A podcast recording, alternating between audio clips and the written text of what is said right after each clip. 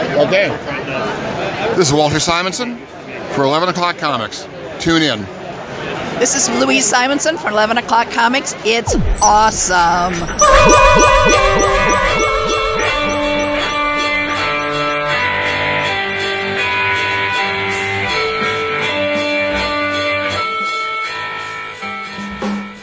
It live and in person. Seriously. Yeah. That's fun. He emotes. He gets in there and he's all. When are we going to do our, Making when are we gonna do our world tour? Oh, Where we I'd like love sell to out little mini venues? Can we start in Japan? Oh my god, dude! Don't even No, I think Japan needs to be where we end it. don't even play, dude. My my ladies are all there. I would. Wait, what? Love well, love Japanese. Oh, Well, I thought you that's meant true. like your your like your wife and kids. I'm like, wait, they went to, they went to Japan with Well, that his other Like, wife. and Yeah, kids. no. I, No. if, if my wife, we would have to when we hit the UK, we, we could probably leave her. I was gonna in- say, in yeah, I was gonna say. Beth is like, uh, And, Tokyo. and like- yeah, I think I don't. I mean, she might enjoy Japan because she loves Memoirs of a Geisha. She's she, she's she's a fan of the. Yeah. But you know, Did you just really say that? She loved that memoirs. Of She loves Geisha. sushi. I'm sure she Yeah. would love Oh, Tokyo. absolutely. Sushi's her no, pet, her I'm favorite. just saying she's she, she's familiar with the culture. She she does enjoy, but I don't know if she'd want to go there. And, and whereas London, she's all about. Ah, Japan's my people, and you guys out there are our people because this is 11 o'clock comics, episode 630, live from the uh, homestead of our very own Jersey Devil, Jason Wood, and I'm Vince B. Our Vince B, and I see you. I see you. Dap, I dap, I dap, And dap. I am David A. Price. All facts, and uh, you would think I might be Jason Wood because I'm in my house, but I'm not. I'm Glenn Ganges. Oh, nice. Right. You make the good comics, but no, you're not Glenn Ganges. You're Jason Wood, everybody. And we're all together on the annual occasion of the uh, New York Comic Con Eve. We like to throw down at Jason's home, Casa Wood, and get it done for you. And as usual, you know the drill. This episode has been brought to you by 11 o'clock. Yeah. Obviously, I don't know the drill Hilarious. has been brought to you by Discount Comic Book Service, dcbservice.com. Get your books, get them fast, get them delivered right to your door. Unfortunately, it's that gray area, that small chunk of time between the last order and the new order when they pick and choose what they're going to massively discount. But rest assured, you know, it's going to be a lot of them and they're going to be cut drastically. So you're going to get a lot more books for your money at Discount Comic Book Service, dcbservice.com. Get thee to them. That's all I got. Henceforth and hitherto. I'm in Viking mode or Norse mode. A word? No, why not? King Thor? I didn't read it yet. Oh, okay. Same season. Valkyrie? I looked at the first two issues. It's better than I thought it would be. Really? Yes. Uh, One and vis- done. Visually. Uh, one and done. Okay. Visually, I Well thought it was better.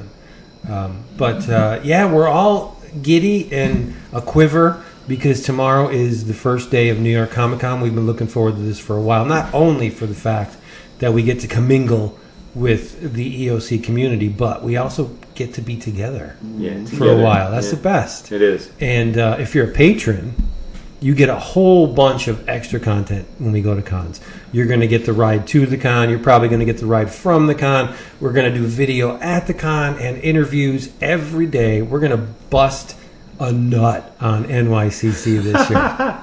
Seriously. We got to get it done because we promise and we deliver to a certain point, but we haven't really stretched, right? Shut up. We haven't really extended ourselves It's true. strapped one on and and just grab NYCC by the hindquarters and let it have EOC. What you're saying is, is you, you, you, Dap, and I plan on pegging New York Comic Con. Yes, whatever. The pegging. What, Okay. Like he doesn't know what pegging is. Docking more your speed.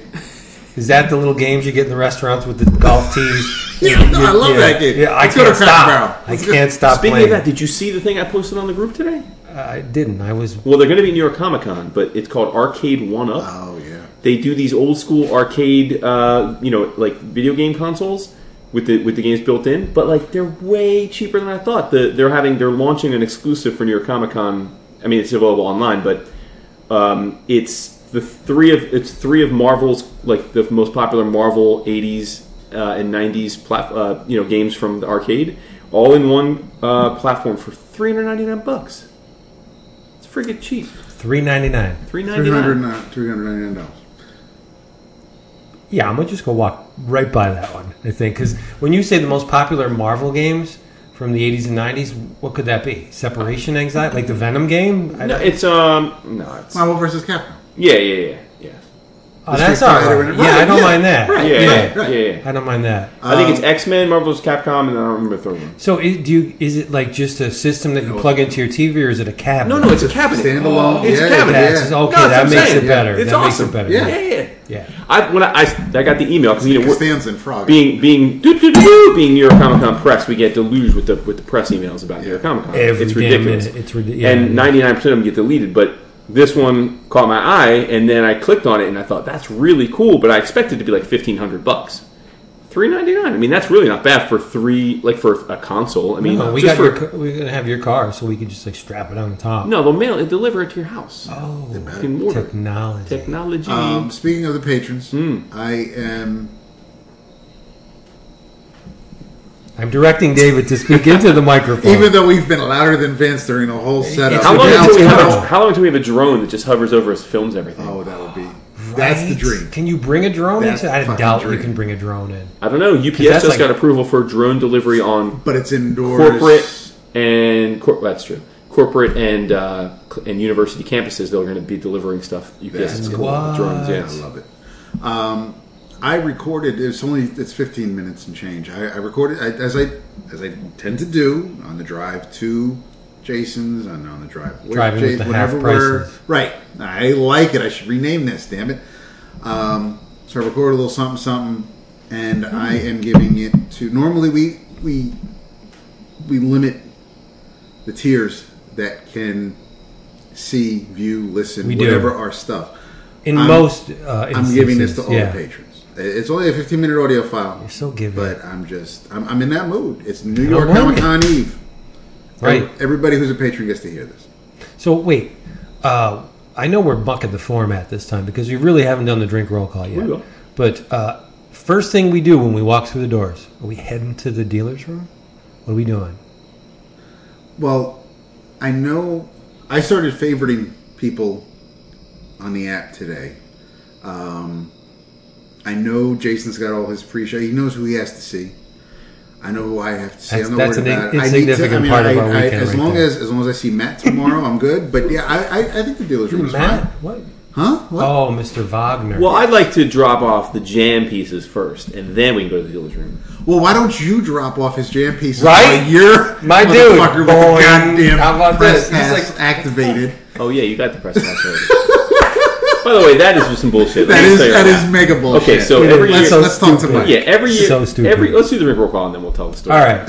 Hey, Jason, what are you drinking? As if I couldn't see with Well, my it's a bare thank you eyes. and a shout out too, because uh, this isn't the first time. Hopefully, it's not the last either. But uh, huge thank you to Darren Helsel who Yes. um, hit me up. I don't know yesterday, or the day before, and saying, "Dude, uh, I'm sending you guys a package. I hope it gets there in time for the con." Well, he, he it absolutely did arrive today, and uh, Darren, as you all probably remember, has been sending us very graciously uh, from Gigantic uh, bottles of the ongoing Dark Horse Hellboy series. So we are in possession of three glorious bottles of beer number five of six, which is called Blood Queen Cranberry Yuzu Sour. It says, Beware of what you ask, let the Queen of Blood arise. Uh, in the bewitching combination of cranberry and yuzu citrus. And I gotta be honest, when I saw the label, I thought, not for me. But it's actually pretty good. It's not overpoweringly. I was worried it was gonna be too sweet, and I don't really like cranberry. But no, it's very good. It's it's like a hard, almost like a hard cider, right? Yeah, it um, it has a, the taste is actually surprising. There's a little bit of a snapback at the end. Yes. that I'm not used to Right. In in uh, IPAs, but uh, I, I enjoy, look at the way the the froth clings to the glass. Oh, and it's got good mouthfeel. Ooh, I do like it. I, I wasn't sure because I'm not of the three of us. I'm not the beer guy, so it's. I'm not. I try not to get real fancy. I don't want any of that. Oh, you fancy, huh? I, I, I'm not. I know. I know. Our boy Larry Bishop sent me some beers, and it's like I'm I'm real hesitant to try like you know the peanut butter and jelly stouts, and I'm like Hell it's- no. it's- I'm like, Oh, Hell about- no. See, that's my shit. No, like, no, it's- no. it- that- that's- uh, Stuff that's like syrup is my shit. I Yeah, can't stand the syrup. That's why I'm not a big fan Scissor. of Guinness. But um, Syrup? But this like the is thick, the stout. Syrup. Scissor. Syrup. Syrup. How do you say it? syrup. Syrup. Syrup. Syrup. Right. Syrup. My daughter says syrup. I Oh, have in the And then she picks apart syrup. anyone who I doesn't she's from say. Pennsylvania. Syrup? She is. Well, Scranton. Yeah. Syrup. Yeah, no, I used to say syrup. Syrup. Yeah. She also says cran. Wow. Yeah, cranberry. Is it no, ketchup or as in, as in crayon. Oh, crayon. She says Yeah. crayon. nails to the nah. crayon. Nah. Mm-mm. Not the college bound one. No, Nina. Nina's Nina's the special education. Okay. Yeah, she's. Um, the kids in her wake are going to thank whatever God they pray to that they got Nina. Yeah? she has Bet. the most. She's great with the kids. Unbelievable heart With the kids? Yes, she's fantastic. Well, she's had that. please. She's not going to make That's a true. I mean, She's had, a gazillion special, dollars. she's had a special needs dad. She's learned to love. So it's like the fuck. oh, I could have just said someone, but I'm not going to. So yeah, no, the beer is is is really. Are you drinking anything else with this, Vincent? I am. I'm kicking it with a Dogfish Head 90 minute Imperial IPA, courtesy of Mr. Wood, and a Sweet Action. Uh, ale. It's ale. ale. Sweet Action Ale, Sixpoint craft ale. Woo! Yeah. In a can. So yeah, I'm loaded for bear here. I uh, when I finish this uh, cranberry sour, I am enjoying some Blanchat Estate parcel selection Malbec from 2017, courtesy of Mr. Wood. And you know how I do. Natural flavors, two grams of carbs, gluten free. Shout out Talking to that white claw, y'all. Ruby red grape, grapefruit. The twinkle in his eye when he said two grams of carbs. No, the gluten free. The gluten free really has me set. It was a, Oh, what's with the oh, Lord. glutens? You know? Glutens are evil. Okay. Not this weekend though. I'll have some gluten. Yeah, okay. He'll be Pancakes on- got he'll be- You're gonna have glutens. He'll be on the corner while No. we're two bros. Yeah. I, pizza. I He's never like, get the pancakes when we go. He doesn't. He doesn't. You and I do the pancakes. He doesn't. What does he get? The omelet? No, he No. gets the um, He usually gets like the bird, the turkey burger, Yeah. the goddamn steak. no the the um, was it crab?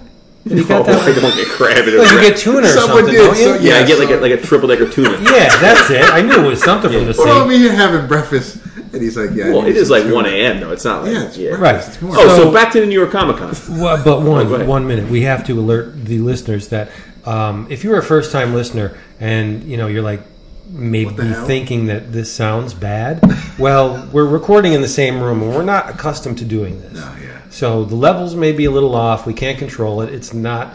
It's not the optimal. Check our past catalog. and slap me in the face for saying optimal Skype experience. Those words should never No! be used in the same. Thing. But isn't it funny though that one of the compliments we get so often about our show is how professional it sounds, which is all credit to you mixing it right. But but no, but but the funny thing is is that most people don't realize because of the quality that, that it's a Skype show. Because most I think of the best sounding podcasts are done together in a studio. I do what I can. yeah. Yeah.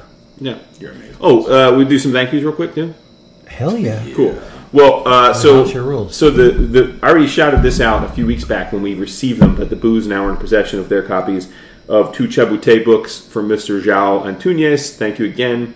But also this week got another package in addition to the beers, which was from Mr. J Mann. Wow. Yes, and he gave us three beautiful hardcover, uh, three copies rather of the same hardcover, which is Kevin Huizenga's Glenn Ganges, hence my intro, uh, in the River at Night, and he just says, uh, "Guys, I hope you enjoy this comic. It's beautiful and weird, mundane and fantastical, strange but so familiar to anyone who has been half awake at 3 a.m." Now that is one hell of a solicit. Like I was like, you throw that in a preview. This thing order get an extra thousand copies sold. So, All right. yeah. I have a proposition. okay. Next book of the month, right there. Wow. Wow. Well, okay. That's See bold. now. That's well, bold. That's on tilt. Now he's no, going no, on no, tilt. no, no, He's no, like, no, no. Because normally at a con we try to find something Oh, because it's, it's usually well, but but it's also October, so I know Vince likes to do the horror. So maybe this is November, but I'm just saying that normally we do. Silence button. Look at that. He's mad The at silence button doesn't work because there's another but another microphone over here. This Right, I the said, only- I said we don't have a silence button. That's why I had to open the can. I know I'm saying, but if someone farts, you It's can't mute it. Yeah, You I'm not can't gonna be able to mute this you know. one.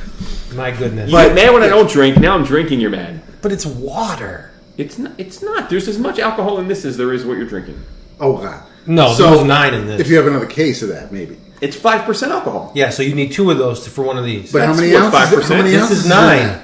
That's nine. This is nine. And that's what, Uh, like three ounces? Seriously.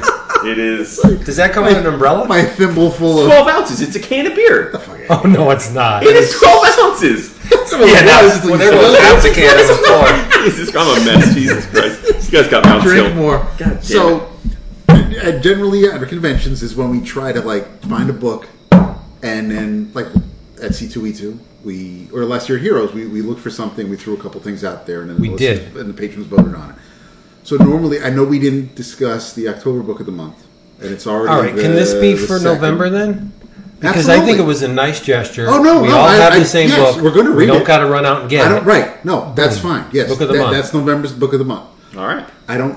But if we still want to do something con related for October, or if you want to find some horror books that we can nominate, Oh, being the I- month that it is, I have- Or we could pick one of one of João's books because he's also sent us these, and then he sent us those books last year, which we haven't talked about. So he sent us four books each now. That's true. we should. We should spotlight that because that's a hell of a generous. Yes. thing. You know, I mean, that Moby Dick Chabouté was off the charts. Yeah, I I ain't have no Moby Dick. That's fucked up.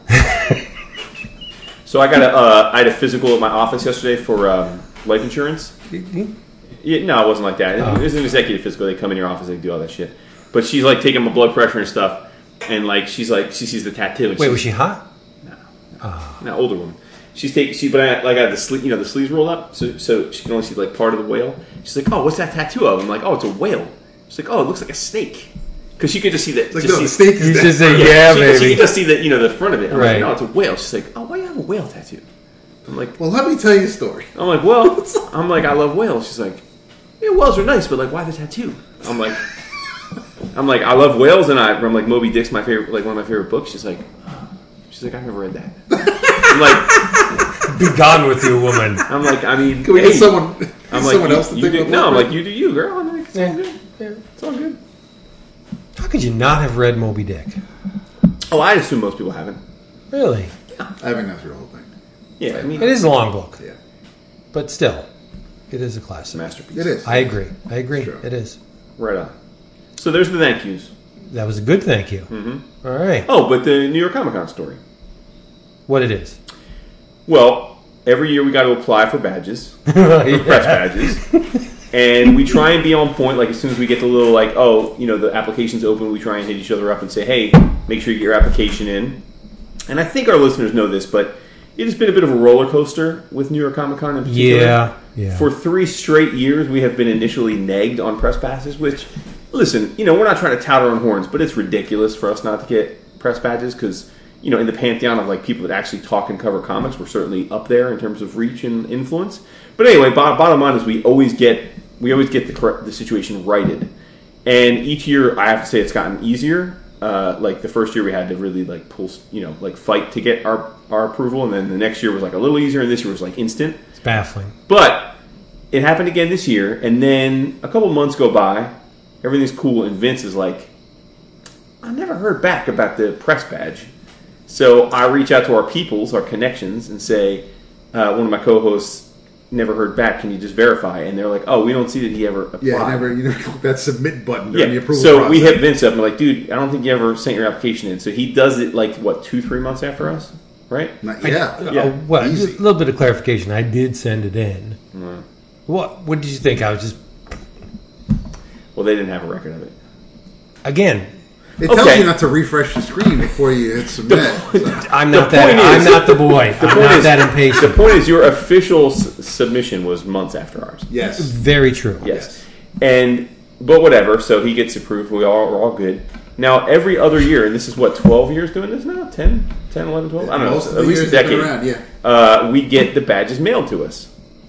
Well, we didn't get no badges this year. Well, this DAP and I didn't get no badges. So I'm thinking like maybe I lost my, my badge got lost or something, but then DAP didn't get his either. So I'm thinking, okay, no problem. We'll pick ours up at the at the at the con. This motherfucker Vince this week posts on our little Slack communication a picture of his badge. I got my badge. Motherfucker doesn't apply for three months Doesn't, after it us. isn't even on and the he list. Gets the badge. Somehow. And are, is it a press pass or is it like say like Pro Four Day? I know. No, it's it's a Michonne uh, press pass. Because So you'll get some uh, you'll get some Patreon video tomorrow of Dap and I waiting impatiently in line. I wonder. If, Oh, I'll be waiting with you. honestly, I wonder if I wonder if AMC waits to do the premiere of The Walking Dead to coincide with New York Comic Con, or if Reed looks to see when the next season might start and does the Or if they just day. say fuck everything else, the Badgers are going to be Walking Dead because that's what it seems like to me. every. I mean, for the past however Have they many been every years. year? Oh yes, Oh, since really? the show's been on, yeah. Or if not the first year, every year since. But yeah, Do you keep your badges from old cons? I, I, I, I, have, No. I, I, I have them in a box. I'm not They're- nostalgic like I that. Actually, I used to have I, in, in the old house, in the armoire I used to record from. I would have them hanging from the door. Um, so I'd always grab an extra lanyard so I could hang from it. But since we moved, they're still in the box that I shoved everything. Is it So, like yeah, a code? Like if the badge is hanging, I'd be banging? Is that what that? Uh, damn, I like that. Yeah. Heroes has it I all thought Renee to over wear this so she New can York to the with room the behind the scenes. Well, Heroes always Here- picks a different artist. Right. too, yeah. Oh yeah, I Michelle love the Fife was ones. one year on And- Hero. and Craig all the Parson other- was last I year. don't, Yeah. I don't want to say all the other ReedPop shows. C two E two usually they've done they've done prose books, things like that. Mm-hmm. So I mean, but they're usually different every year. New York Comic Con is Annie Mae. always The Walking Dead. Um, but yeah, but but I like the Heroes ones. 'Cause Yeah. the- and and whatever's big that year because that one year they did Spider Gwen, and so Robbie drew them all. When in, uh, Guardians of the Galaxy came out, Starlin drew them all. I think press was Star Fox. How does he remember this stuff? Like, why? Because I don't remember loved ones' birthdays. I don't Well, I don't either. That's a good question. So before Facebook and like calendaring and stuff, were you not very good at remembering birthdays?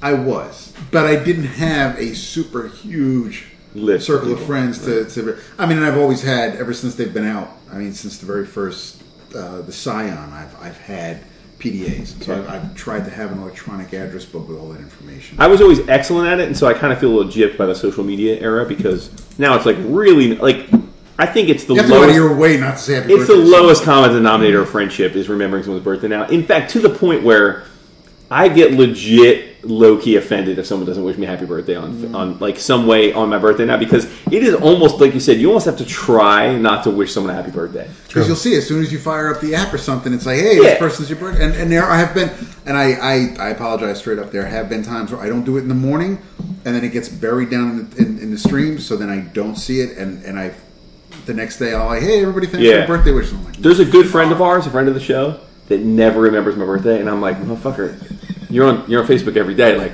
I'm texting. know where I'm, it's. I know it I'm is. texting you at 8 a.m. being like, "Happy birthday, bro," and then, but it's like I'm sure it's like not intentional, but it's Yeah, like, but- how hard can it be? Dude's making money. Come on.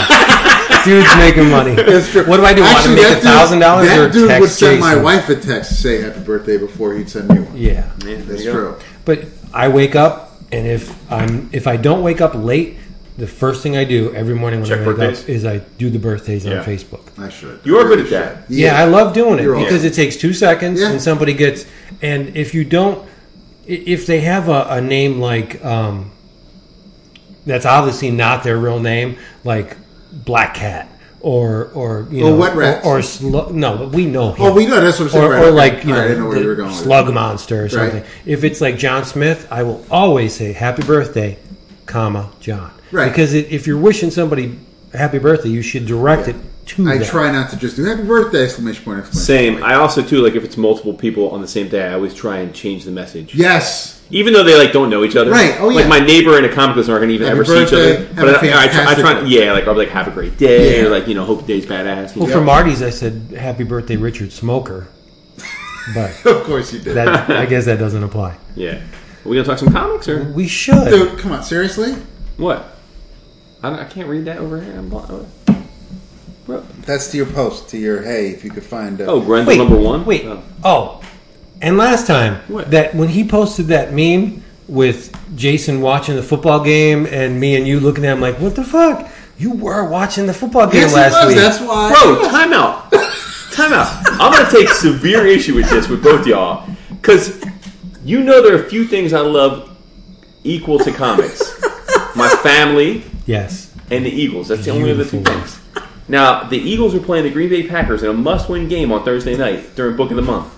and I fucking went out of my way to not pay attention to the game so that I could be engaged because you gave me shit a week or two before. And it was did. Lobo. I did. so- Oh yeah, yeah. Oh, when Phil And was so in it, too, yeah. I'm offended in the sense that I went out of my way to not pay. You attention were to the game. more engaged this week than you were last week. Yes, I had the game on DVR, and I wasn't watching the game while we did the Lobo discussion. Really? Yes. Oh, okay. So f all y'all motherfuckers Wow. because Especially everybody who was like, "Yeah, I could tell." No, you No, you couldn't tell tell shit. no, you couldn't tell. Nah. Episode before, Oh. you Oh, could tell. Hunter. Because even Phil No, was but- like, no, but here- I, that- thought, I thought it was a threesome with the show. Just- well, That I wrote notes. I mean, So I'm saying. you know, sometimes a man's got to do what a man's got to do. I mean, you know, I always make time for the show. you white claw my nose. Good for It you. burns. It burns. The, the listeners deserve no less. Oh my god. So yes, let's talk about some comics. yes, let's do that. Um, you you read want to anything? you want to talk? I didn't read that.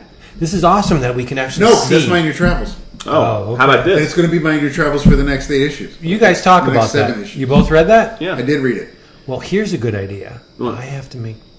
I have to take to go a make little water? visit. Oh, yeah? yeah. So you You guys. got just- that age, the prostate's hurting you. ain't it? Oh man, Flushing up against it. I just don't want to interrupt you. No, it's all good. We'll keep going. He's been Um, through it. He ain't feeling it. he needs to check the Eagle scoring. He needs to check. Um, so the book we're talking about is uh, called Jeremiah by Kathy G. Johnson.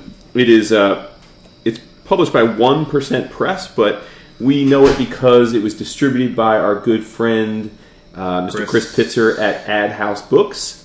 Uh, it came out what a few maybe a month ago. A If it was in actually, what's funny is, yes, it was in last month's box for Right. me because Okay. I, I'm monthly. I get the weekly. Um, and after I did my pre my, my patrons previews video, right. and I do my DCBS reveal, that was in there. Mm-hmm. After the video, I put the box down. I kept that out, and I sat at my desk and read it straight through. Oh, nice. Okay. Cool. Well, so it's by Kathy G. Johnson. Uh, this book, like I said, it, like Dap said, it came out this year, but it um, it actually was uh, drawn in 2010 and 2011. It was a web comic. Uh, in 2012, Kathy put out a self-published version in 2013. Uh, the first U.S. version by one percent was in 2015. So the book is not new per se, but this form, its widest reach, is certainly new. Um, it's very small too. It's smaller even than a digest. I mean, I don't even. It's like postcard. It's smaller than a six by nine. Yeah. yeah. It's even smaller than like like a manga. It's it, it's very small form factor. I don't have the dimensions offhand because we're sitting here. Um, I'm just looking through it, but um, artistically, it's it's a watercolor book. Yeah, so Cliff's gonna love it. Yep, absolutely. Cliff to be favorite book, uh, and I think um, it's a little more linear of a figure work, but it's a lot. It's evocative of like Essex County Lemire, Yeah. like in the styling, right? Yeah, yeah, yeah. So if you're into that, like again with the watercolor, um, I don't know. What did you think of the book? I mean, it's a weird book. It is. Yeah, it is. really I didn't know where it was going. Yeah. Um, there's there's uh, there's things going on here where it's not so it's not so straightforward. There are times where, as, as I was reading it, I'm like, I don't know if I'm I don't want to say smart. I don't know if I'm if I'm clever enough to pick up everything that Kathy's putting down on these pages because there's there's definitely it's not it's weird. I it, it's because if it's if it's taken from Jeremiah's point of view, then there are some things that go on. There are some scenes with other characters that shouldn't exist. So um, That's true. if the end of the book is is just telling you what he was envisioning or or, or flashing, it's it's it's just. I want people to read it. I want people to experience it themselves. It's it's um, it's. I think when it, the solicit said something about it being a coming of age story, which is kind of where I, which is what caused me to to order it. It's it's you know somebody who's who's unsure about himself and and that comes through, but there's the whole thing with his father. This and chronicles then- your life story, I think. Let's see. People read it. This is like gotta this is like your this is like your absolutely This is your biopic. Yeah, absolutely. Especially in the cornfields and everything. Yeah, yeah. One hundred percent. Um, no, doing it with my sister or cousin or whoever she is. Um, no, there's just there's there's Vince, you got to read this. There's incest in it. This is your spot. I like the way it looks. Yeah. But I mean, when I originally thought that, when I saw the solicitation for that, I thought it was the young girl comes to terms with her own sexuality. I thought it was a Jason oh. Wood book. Well, But Well, it's not no I actually have I have a I have a book very much about that right here. right here, actually. Yeah, but that looks dope. That that second one looks dope. this one Yeah, I looked through it. or this one? Both of them. Oh yeah, yeah. I got good And taste. that you know? one. Yeah. Oh, this one. You know who did this? Yeah, Pascal, right. yeah, it's Pascal. on the cover. Yeah. Why do you think I have it? No, I read it, but I didn't see who who wrote or drew it. Right, maybe you don't pay attention. Anyway, like Dap said, Jeremiah is a book about this blonde kid that lives on a farm in Iowa. It's a corn farm. He lives with his alcoholic dad. He lives with his cousin, and his cousin he be fucking. Uh, I don't know if that's a spoiler. I guess it is. she's cute. Yeah, I guess. From what yeah. I've seen. she looks she's pretty young. She's like thirteen. Yes, it's like yes. yeah, she's she- Oh, like a okay, she- 13 year old. yes. Yeah. he's like fifteen. I mean, it's like it's like whatever. He's like, a big. He's, Um, yeah, So they're kids. And they, they, uh, the, the dad's an alcoholic, like you said. The cornfields are like decrepit; they're dying. The crops are dying, and uh, it's clear that like the ta- like everything, like things are not good. Things are not good. And um, Jeremiah doesn't talk a lot. He doesn't talk a lot. And there's another, uh, there's a boy that they they hire, like a farmhand. They hire for the summer to work the fields. because a stranger, I, I, I read it as if like he was just passing through. Yeah, like a and they just passerby. put him to work. and- Yeah, yeah, yeah.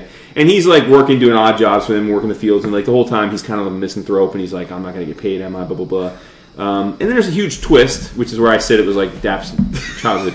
I'm not going to give away the twist, but it's it's it's it's provocative to say the least. Um, When you're young, yeah, and uh, experimental. You know, you do what you Exactly. Um, but uh, it it in definitely all this took a couple left turns at Albuquerque that I wasn't expecting, and uh, there were even points where I wasn't sure if like this was like a dream or it was he was dying or he was like dead. I wasn't quite sure. I mean, there are definitely some surreal components to the book at in moments. Um, and if I ever get the chance to meet Kathy Johnson, I'll ask her about that. But uh, I liked it. I mean, I, it was weird and it was unexpected and it was a quick read. And uh, not surprisingly, I think Pitzer, his track record's impeccable. I mean, I you know, he Yeah. puts Yeah. out. I mean, you know, Chris Chris is a what they say one man show. He puts out what one or two books a year, give or take. I mean, right? Sometimes more, but More, yeah, yeah. but I mean, but like these days, I feel like he's maybe slowed down a little. I mean, roughly, he put let's say two or three, two or three books a year, maybe. Um, and uh, yeah, I, I would say anytime he puts something out, it should be on the radar, right? I agree. Yeah, and they're they're always labors of love when Chris puts them out. Like, um, uh, forgive me, but I don't I don't don't remember the name of the artist. But Chris has a book coming out next month, which is a sketchbook uh, done by an artist that uh, will work and rework and rework uh, a drawing Mm-hmm. at different points in time. And yes, yes, yeah. yes, yes. Oh, that's right I up your read- alley. Did, That's I, did I order that? Are you kidding me? Yeah, I ordered it, but I'm, I'm sorry, I can't remember the artist's name. But it's stuff like that that uh, you'll find it, right? Uh, but Pitzer also is one of those guys that is one of my brothers from another mother because he's definitely steeped in the fanzine uh, realm, and he always yeah. takes that big box of Yeah. fanzines with him when he comes, and it's classic stuff, you know. Um, I mean, he he chases the esoteric like you do. oh yeah, exactly, and he's just damn fun to talk to. Yeah, we see him at Heroes every year, and Yep. uh, I have to say, like you said, he is the. For those that don't know what we're talking about, like Chris has a booth at Heroes, and I'm sure other cons, but at Heroes is where we see him, and he has these bins uh, full of non non AdHouse stuff, just stuff that he's from his personal collection, and it's just a tre- treasure trove. I always try and go out of my way to just buy two or three things from the bin. I know nothing about them, just because a he has impeccable taste. Uh, and you know, B, he, you know, he doesn't like overcharge you. It's like just basically cover price. So Yes. it's always just fun to grab a couple things from him because I just I just feel like he he's just one of those great conduits of things that are awesome but just don't ever quite make the the, the mainstream zeitgeist. So it's nice to, to stay connected with him. So Yeah. you know, His, heart is definitely in it, and he's doing. I think he's doing a great job. yeah, for sure, Yeah, for sure. So Jeremiah is uh, the name of the book, and uh, it I- looks great.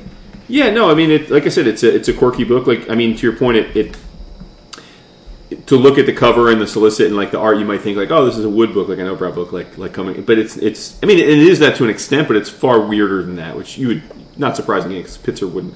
I can't see Pitzer putting out like a you know, Straight. like, like like a Tilly Walden book wouldn't be his Sure, thing, you know. right, so right. yeah, Yeah, it's, it's it's the name of the book is well, it's by Sterling Hundley. Um, Yes. published by uh, Legendeer Press, distributed by AdHouse. But it's Time Zero One. Yes. okay, and he'll he'll sit down and start a, a, a drawing, and then maybe weeks or months later, he comes back to it and he layers another um, viewpoint on top of it, and it's just Yeah. he's amazing. Yeah, looking at the preview, it's it's gorgeous. That was solicited two months ago, I I think Mm-hmm. so. Yeah, great stuff. By the way, I have Somebody's to, I got to be writing all this down. What I we're have to- talking about. Oh, sure. I have to laugh uh, because you brought up like the the process of so for you know Vince is Vince has got these amazing uh, prints available of his work. He hates when I talk about it, but uh, but but this is the first time he's been in my house since I had the two that I bought from him framed. And I remember when I when they arrived a couple months ago, and I was putting them in the frames. Holden, who's my youngest, he's ten, was looking at him. I'm like, "What do you think?" And he's just looking at him. He's like staring him down. He's like giving him like the stink eye. And he's just like, "I like that one. I don't like the other one." Nice. Like I'm like, okay. I'm like, well, why don't you like the one? And the one that uh, I forget their names. I know you have the name, but the one that kind of looks almost like uh, tentacles. Mm-hmm. Like, he was like, ah, why, he's like, what? Why is he? Why is he making a picture out of like an octopus? I'm like, well, I don't think it's an octopus. I'm like, but I'm like, but if you see it as an octopus, I'm like, that's the point. Right. He's like, what do you mean? I'm like, well, that's kind of the point Vince is making. Like, like art is how you see it. Like you and I and ten other people may look at this this picture and see something totally different, but like none of us are wrong necessarily. Even though that like maybe what Vince and he's like, yeah, but what actually is it? And I'm like, why don't you ask Vince when he's here? You don't need to be told, my son.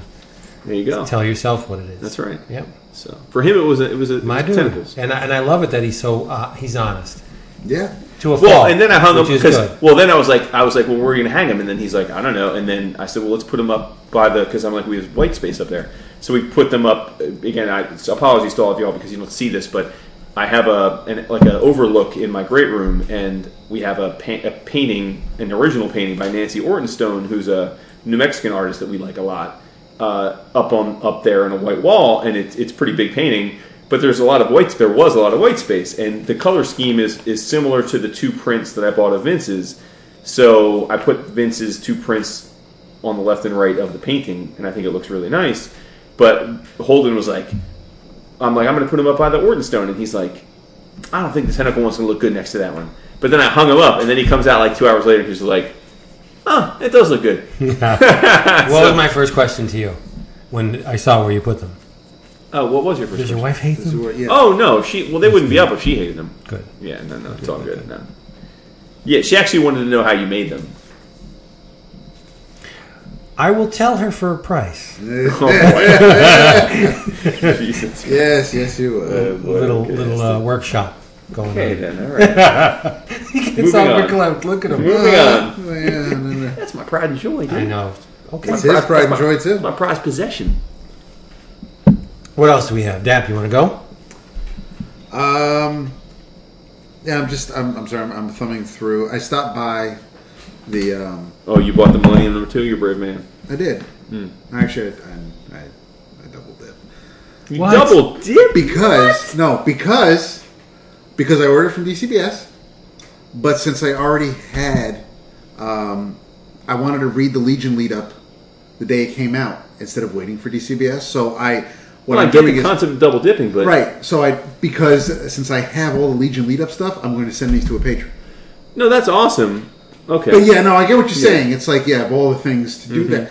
I'm hoping that this, and I, I'm, I'm hoping that this smooths over. how was the second issue? What I haven't read it. Oh, the, only, okay. the only thing I read from this pile are, are these two books, which not that anybody can see this, but it is uh, Grand Old Devil's Odyssey number one and House of X number six. I assume you read neither, Vince. Um, you really should read this. Um, but the uh, so no, so I haven't read Okay. anything else from tonight. But yeah, so I, I, I stopped at the shop during the dog walk before coming here, and and um, so I was just thumbing through Millennium, and I'm I'm a little put out because I don't see a credits page No, anywhere in this. Hilarious. And, yeah, it is hilarious because because the book starts off with um, with uh, Nicholas Scott. well, there's credits on the front cover.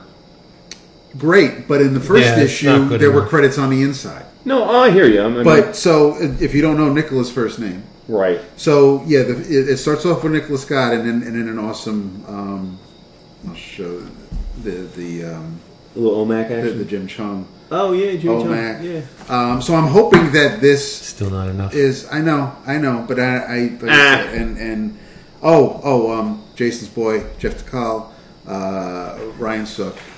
Sucky sucky now.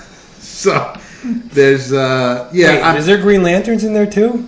What's going on with maybe. that big double page splash with the things the sticking things? out? The things yeah, with the that. things? Is that Mogo? What is that? no, that's probably the United Planets. Yeah, Oh. bro. Come on, dog. Okay. Ah, Um, making it. but no, so I'm just I'm, I'm hoping that this kind of Oh. makes the first issue. Well, let's speak. Let's. We don't have to do like a like we were doing, but, but let's speak on House of uh, X number six because it's the final issue. It is the penultimate of the series with the final issue of right, House right, of right. X. We, we have powers of ten Um, to go, but this was this was fantastic. I, I think I, it. I'll wait till next week because next week, according to the uh, the, the layout, next week is supposed to be a big doings issue. right. Um, the third of the um, the big doing issues. I got so many questions now. I mean, I love I mean, it. I, I, all Thi- right. This ahead. this, this issue, um, it's. I think he he definitely stuck the landing. Oh, as fuck far yeah. as this series, it was. I mean, things that happened in the first issue. Uh, if you think back, Vince, to when the Fantastic Four showed up and had the conversation with uh, with Cyclops, Mm-hmm. and Cyclops is like, "Listen, um, Sabretooth is one of us, and And your wife is hot, and- but right, Sabretooth you is one of us. No, the Uh, best part of that issue was when he was like, "Oh, and, and tell Franklin he's always got a spot for." him." Yes, that was Not- he's family. He's family. I'm like, oh shit, chirping about his kid. So if, if you were wondering, you know, is is Creed going to answer for his actions from that first issue when he went a little buck wild and killed some motherfuckers? yeah. Uh, the answer is yes. He is going Oh, to yeah. pay Phew. dearly. Serious payment. Um, there is there's listen there is it's it's as uh, there are things said in this issue that just heavy as the head is is there's they're really they are serious about this. They're not half-assed. they- they're not- right. Exactly. Ain't no half-stepping. No, Ain't no half-stepping. Not, Yeah, yeah, I mean, yeah. Charles is, and, and we still don't see his whole face. Listen, it it, it, this cannot be. This cannot be. Uh, this cannot be um, by mistake, right? Like it has to be intentional. We never see. we still don't see Chuck's face. Yeah, we've never seen Charles's face through the entire thing. Uh, at one point in this issue, he doesn't have the helmet on, and we don't see his face, and then he puts the helmet on. So it has to. I mean, that has to have something to do with this. Yes. this, Sure. right? I don't know what or why. I'm not sure, but it certainly has something to do with it. And like, I love this issue so much. I Yes. want to. I want to like bathe in the issue. Like Magneto's like, dude. I'm I'm paraphrasing because I don't the issue. He's like, bruh, like all the shit, all the issue, all the stuff, the tension we've had over the years. He's like, he's like, it's all over after today. He's like, we're good, like we're good. I'm like, damn, I'm like, And Charles up. smiles over that and, and then puts the helmet on and he announces to the world we have a message for everybody here. We we always my dream was that we would all coexist. And and whatever you needed to do, we would accept, but hopefully you would accept us. And that seems to have never been the case. Yeah, he's like, you killed 16 million of us. Right. Yeah. And and so we we are going to make your lives better. We have a drug that will help so many people. But we're not giving it away for free. It's going to cost you. And this is what it's going to cost you. And and and you're going to um, we're, we're, we're going to we're going to go through the whole process like a new nation would in front of the United Nations, but we're expecting to be Sovereign. greenlit Yeah. As any other um, Right. country would do. Right, right, right, right. and you know so we're we're not we're not here to hurt you but we're also not going to just take whatever you want to give us Yeah. now. He said you have to give us, you have to recognize Krakoa as a country, and you have to give all mutants asylum. Yes. You have to like, like we're, we're gonna have, we're gonna have all, all mutants are invited to come to Krakoa, and they're not subject to your laws. So you have to give us some kind of amnesty for a while while we deal with all of them. Like that's the deal. And then he's like, and you might be sitting here listening to me thinking like, how dare you mutants? Like how, like how dare you? It's like basically. We dare because we are the future of the, of the world. Like you, like you you should be listening to this and recognizing that your dream of being in charge of the earth forever is dead as of right now. Like we are the future of the earth, and we're. Uh, but he's like, but we're going to be good as long as you're good with us. We're good with you. And I was like, oh shit! Like I was fist bumping, like, oh shit! I'm like, you tell us that. we we we find out in in, um, in Powers of Ten, number f- five, we um, we were given, we were shown most of Yeah, glimpses of the, the, council. the council Yeah. Of Krakoa, and now we have all but one. So who was the last one? The here. Red King. Who is it? There's 14. We, we know 13 of them. We know Yes. Professor X, Magneto, and Apocalypse. But if you look at the way it's, things broken broken down, down, right, yeah. So it, it has to be. You would think it'd be someone else from the Hellfire Club. So could that Madelyne be, Pryor. I mean, I don't know. or um, Wyngarde? I don't know. I mean, it's weird. So but, it's still it's still someone out there that that, that Hickman but that, but then again, us. though, what do Mister Sinister, Exodus, and Mystique have to do with each other? Because they're the Winter group. I, I mean, I don't know that that like there's necessarily any correlation.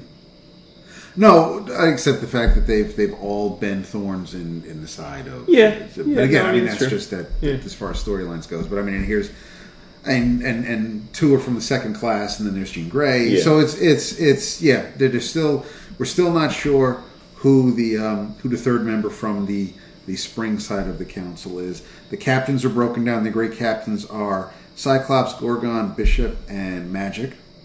And Gorgon. Yeah, Yeah. I guess Gorgon's a mutant. well, in humans, yeah, yeah, yeah, yeah. Um, but as as we uh, and and Pepe's work has been stellar throughout, but this issue, he just he really That's pretty significant that Gorgon is on that council because how Marvel for a time was Yeah, trying to transform the Inhumans. I assume into- that's Hickman's. Like, I assume that's right. yeah. That's his little nudge, nudge. Give them the wink, rules, wink. that the three rules they decide on. yes, that's what I was getting to. We got so, rules? Yes. Well, so the council gets together, and like Dap said, like Heavy's the head. Like th- this is the council of it's the so it's the 13. We don't see the 14th in this this, but it's a bunch of panel grids where they're sitting around making the rules because they're they're a sovereign nation now, so they have to make up laws. But they're like, well, and you know, and it's a crazy mix of people. and and yeah, some people are like, listen, you know, why would the law of man apply to me? Because I'm and and so Apocalypse has his say. Exodus is telling Sinister, don't even fucking look at me, let alone talk to me. Uh, yeah, Sinister's like the cut up. He's like, yeah, I'm gonna do me. yeah. Like you can make all the rules you want. I'm gonna do me. He's the Joker You of the group. But uh, but they make they end up with three laws, three laws that govern Krakoa. Which, So uh, as they as they as, as right they there. go through and and they they um, Sabretooth is brought forth to everybody and and they're going to now decide on on Sabretooth's fate. They're going to judge him as mutants can do to other mutants. And and after that judgment is passed, the three laws are they are going to make more mutants which was interesting because that's something that Mystique brought up, and she says, um, "Before we're done here, we have yet to hear from the righteous among us. Uh, surely the mutant who has faith in one greater than you, Charles, has something foundational to share. Tell us, Kurt, where is your foolish providence in all this? Where is your God's wisdom?" The people at home don't know this, but Jason just walked off panel in order to open his white claw so as not to get the sound on the recording. by the way, how about Kurt uh, Kurt's mom chirping him? Right? Like that's his mom being like, "You bitch ass, what are you going to tell us about?" Now, and, and, and yes, and, and if you were, as we said when the series started, you know, you don't, we're all in this together as far as this ground floor. If you have some knowledge, that's great, but yes, not everybody's going to know that Mystique and Kurt, I mean, aside from blue skin, have, have, have are related. Um, so Kurt says, you know, well, based on, on God's word, um, it, it's obvious we need to make more mutants, which is the first law. So, first law is make more mutants.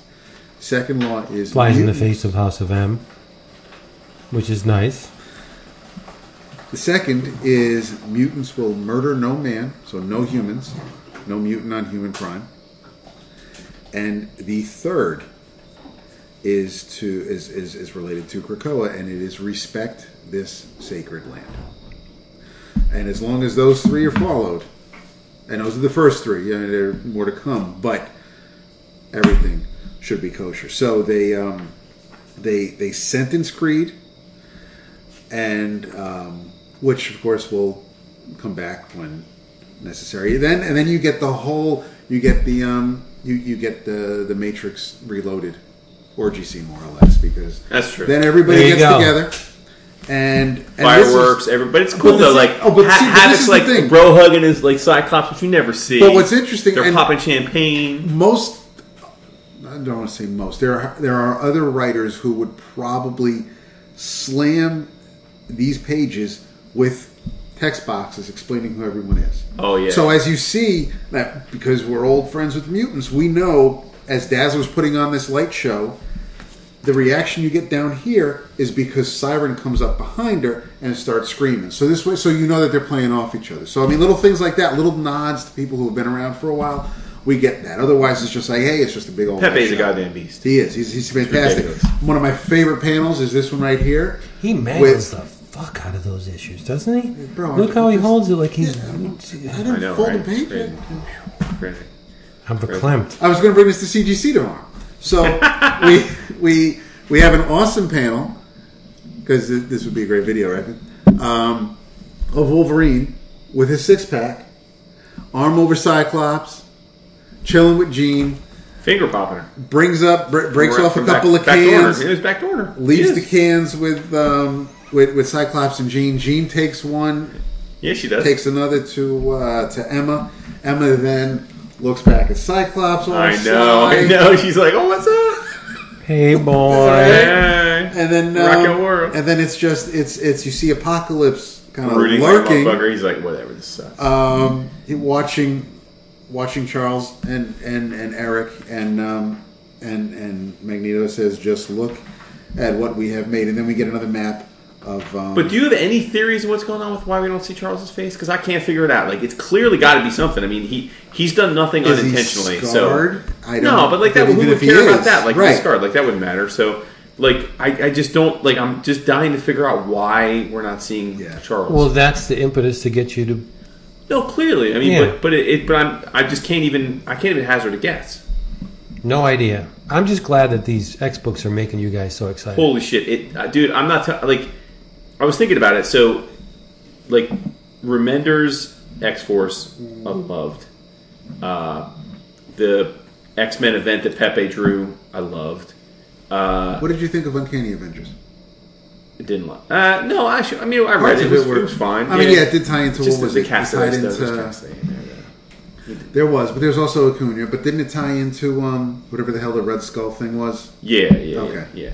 Um, but like those, and then and then you know, uh, I mean, when this was getting solicited, it was kind of brash because remember they did the whole thing of like there's been five epic X Men runs. There was like, and they cited like the the original OG, the Claremont Byrne, uh, Astonishing.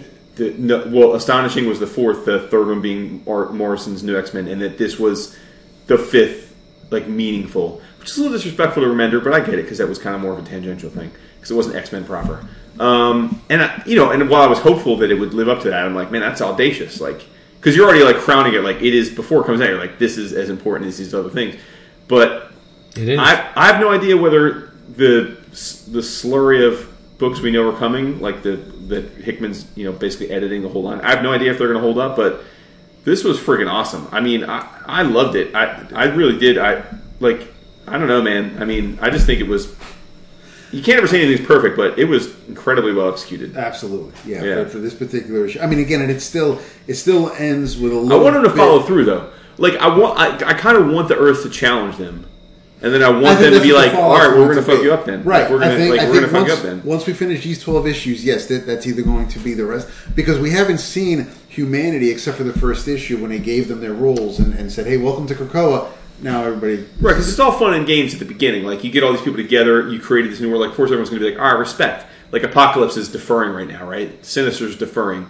Magneto's like, "No, we're good, dude. Like we're like all the past is behind us." But like, that's like that now because they haven't been challenged. I mean, they gave the ultimatum seemingly from Powers of Ten. We know that they at least for a while listened to the ultimatum. But at some point, someone's not going to listen to the ultimatum, and then what happens? Is Charles going to be like, "All right, let's go fuck him up," or is he going to be like, "Ah, you know"? Now I suspect this new Magneto's Charles gonna- seems to be like, "Well, let's go fuck him up." I mean, so I don't know. Yeah, I don't know. But like, I still can't figure out. Like, wh- I don't know. I mean, we'll find out. I guess we'll find out eventually why we don't see dude's face. well, I think I think maybe that that could be why the sixth issue of Powers of Ten is in red. Could be. Maybe that's that that's the big heavy duty. yeah. But yeah, Good on him. House of X number six. It's going to make a great hardcover.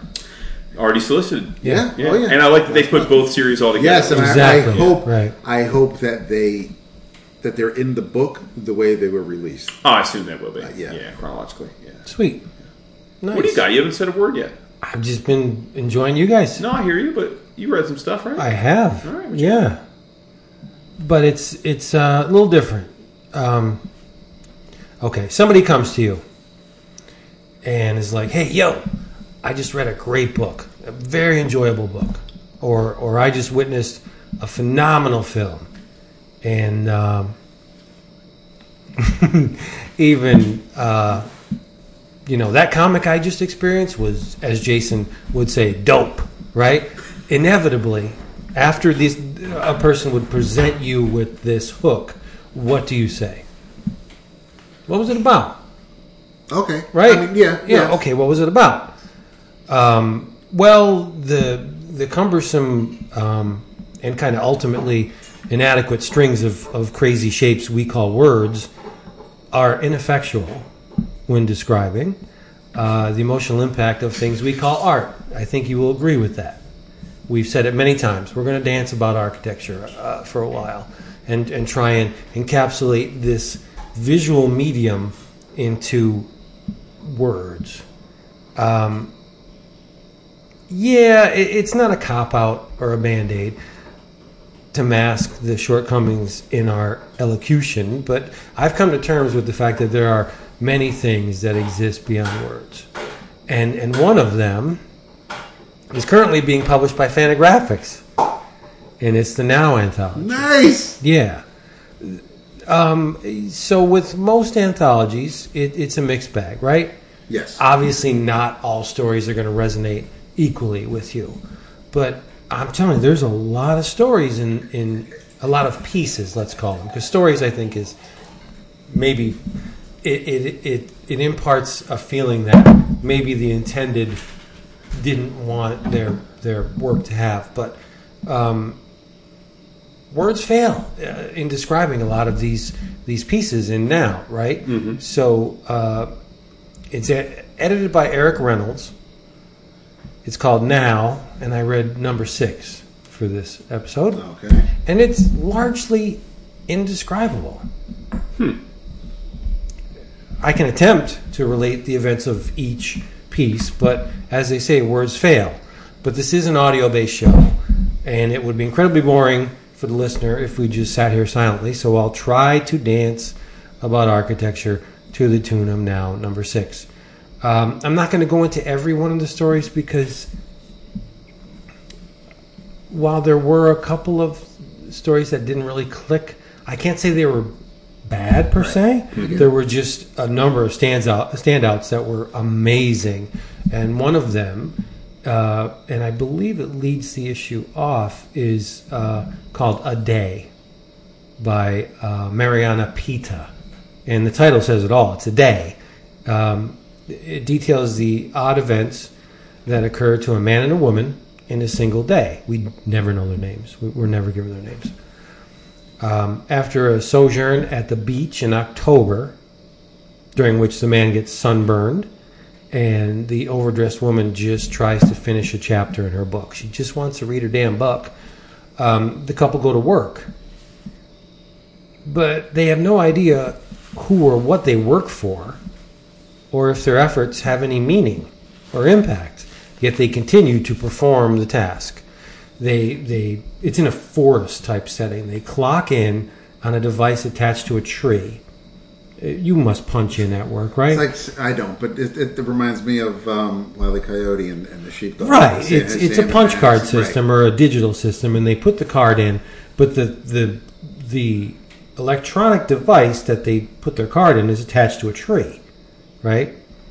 Um, their work clothes and the tasks for the day are contained in lockers, nestled in a pair of monogrammed trees. There's a D on one and a P on another, and they go up to the, the, the locker, and there's their clothes, right? Um, the man, however, uh, gets a, a hatchet, and they climb a tree and position themselves on on high, thick branches, and they face the trunk of the tree. The man then proceeds to chop at the branch on which the woman is sitting, and you, you would think that okay, he's he's killing his woman because he's going to chop this branch off. She's going to fall. She's going to die. It doesn't happen that way. She doesn't die. She rides her branch into the air, screaming across the sky, and it, it's hinted at in, in the, the piece that the pine needles are the propellant that enables the branch to fly. When the pine ne- needles have all fallen off, the branch kind of plummets Right. to the earth. Mm-hmm. Okay.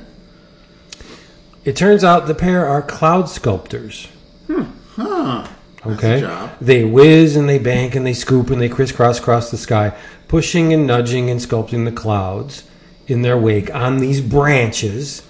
And but the woman attempts to design more complex than she had in the past, and her ambition kind of gets the better of her, and she she pushes the the branch to the point where there's no more needles on it, and she boom, she comes plummeting to earth. Um, she survives. The husband, the I don't want to say husband because I, I don't know. The man survives, um, and then they poke fun. They're looking. They're sitting there looking up at their clouds, and they poke fun at their work, saying, "Yeah, we, we kind of suck, um, shoddy work," and and it's in this part of the the the piece that there's a log in the distance, and you see something come up in the log with binoculars that l- watches them performing the thing that they do. Um,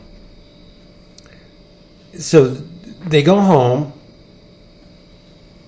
and the man wonders. He's taking off his uniform. He's like, "Where, where do all these old uniforms go? Like every time we go there, they give us a new uniform."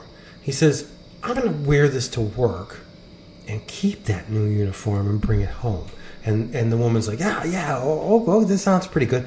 Um, but before they leave work, the woman gets a key and she scratches into the locker door. We need parachutes. Right? Um, they talk about maybe getting a dog. Uh, they shower and they make soup. They spend time with their cat, and and the day ends. It's a. I don't want to say it's a strange little story, but it's like it's a day in the life of these people that do a job that is kind of ridiculous Sounds They- like a no problem. they sculpt, but they don't come to terms with their sexuality. Um, What about their inner their inner spirit though? could be, Maybe but it's rejected it's kind of That's why it's a fifth degree. there's a telling piece. The first page and the last page. First page is uh, the woman, and she's all tight-lipped and she's pensive, and the last page is the man, and he's all sparkle-eyed and joyous. And it's all rendered in loose, uh, very delicate lines with with these manic bursts of uh, pencil. It's it's awesome to look at, um, and there's there's a uh, ample amount of time spent on the backgrounds, like the living spaces and the forests and the scenery and the the the world as there is on the two main characters. But uh, and you got to see the the page with the scout cloud uh, sculpting. If I didn't tell you what it was, you wouldn't know what it was. Like if you weren't reading this this piece and saw them scooting through the, like Harry Potter on a broom. Right. They're they're just Playing scooting Quidditch. through the clouds, and it's done in a nine panel grid, maybe more. I don't have the issue in front of me, but um, and it works as a piece of abstract art as well as this little chunk of of I dare say call it a narrative. I mean, there is a story there, but it, it's up to you to um, take what you will from this. You could maybe glean that the woman isn't entirely happy in this relationship, Right. and maybe the man is just akin to a dog, like you know, just wants to be petted every once in a while. He wants a little bit of attention, but I think uh, everybody wants to know what something is about. What is this about? I, I really can't say other than the fact that I found it a worthwhile experience in in the sequence that they're they're scooting through the clouds. I thought it was beautiful, and the fact that they don't really understand why they do it and who they're doing it for, and then they seem to get paid because they go to the grocery store and they got bags of food and they take food home. But it's just a weird little vignette. You don't really have to know everything, right? Um, but then the issue goes on, and there's more. Of course, there's more stories. um, a writer artist named Aseyn, A S E Y N. Never heard of them before. Does a story called Orbs. And if there was ever a story that was beelined into my sensibilities, it's this Orbs. We got a guy, name is Josh. He's in a diner, and he's on his cell phone. And he's like, Yeah, I got to get back in the game. This is it. We got to go to this place. We got to do this. I'm going to make a video. It's going to be the bomb, yo. And he's talking to this person, and there's a girl in the booth behind him, young girl named Claire. And she's listening. She's like, she's rolling her eyes. She's like, oh, what the hell?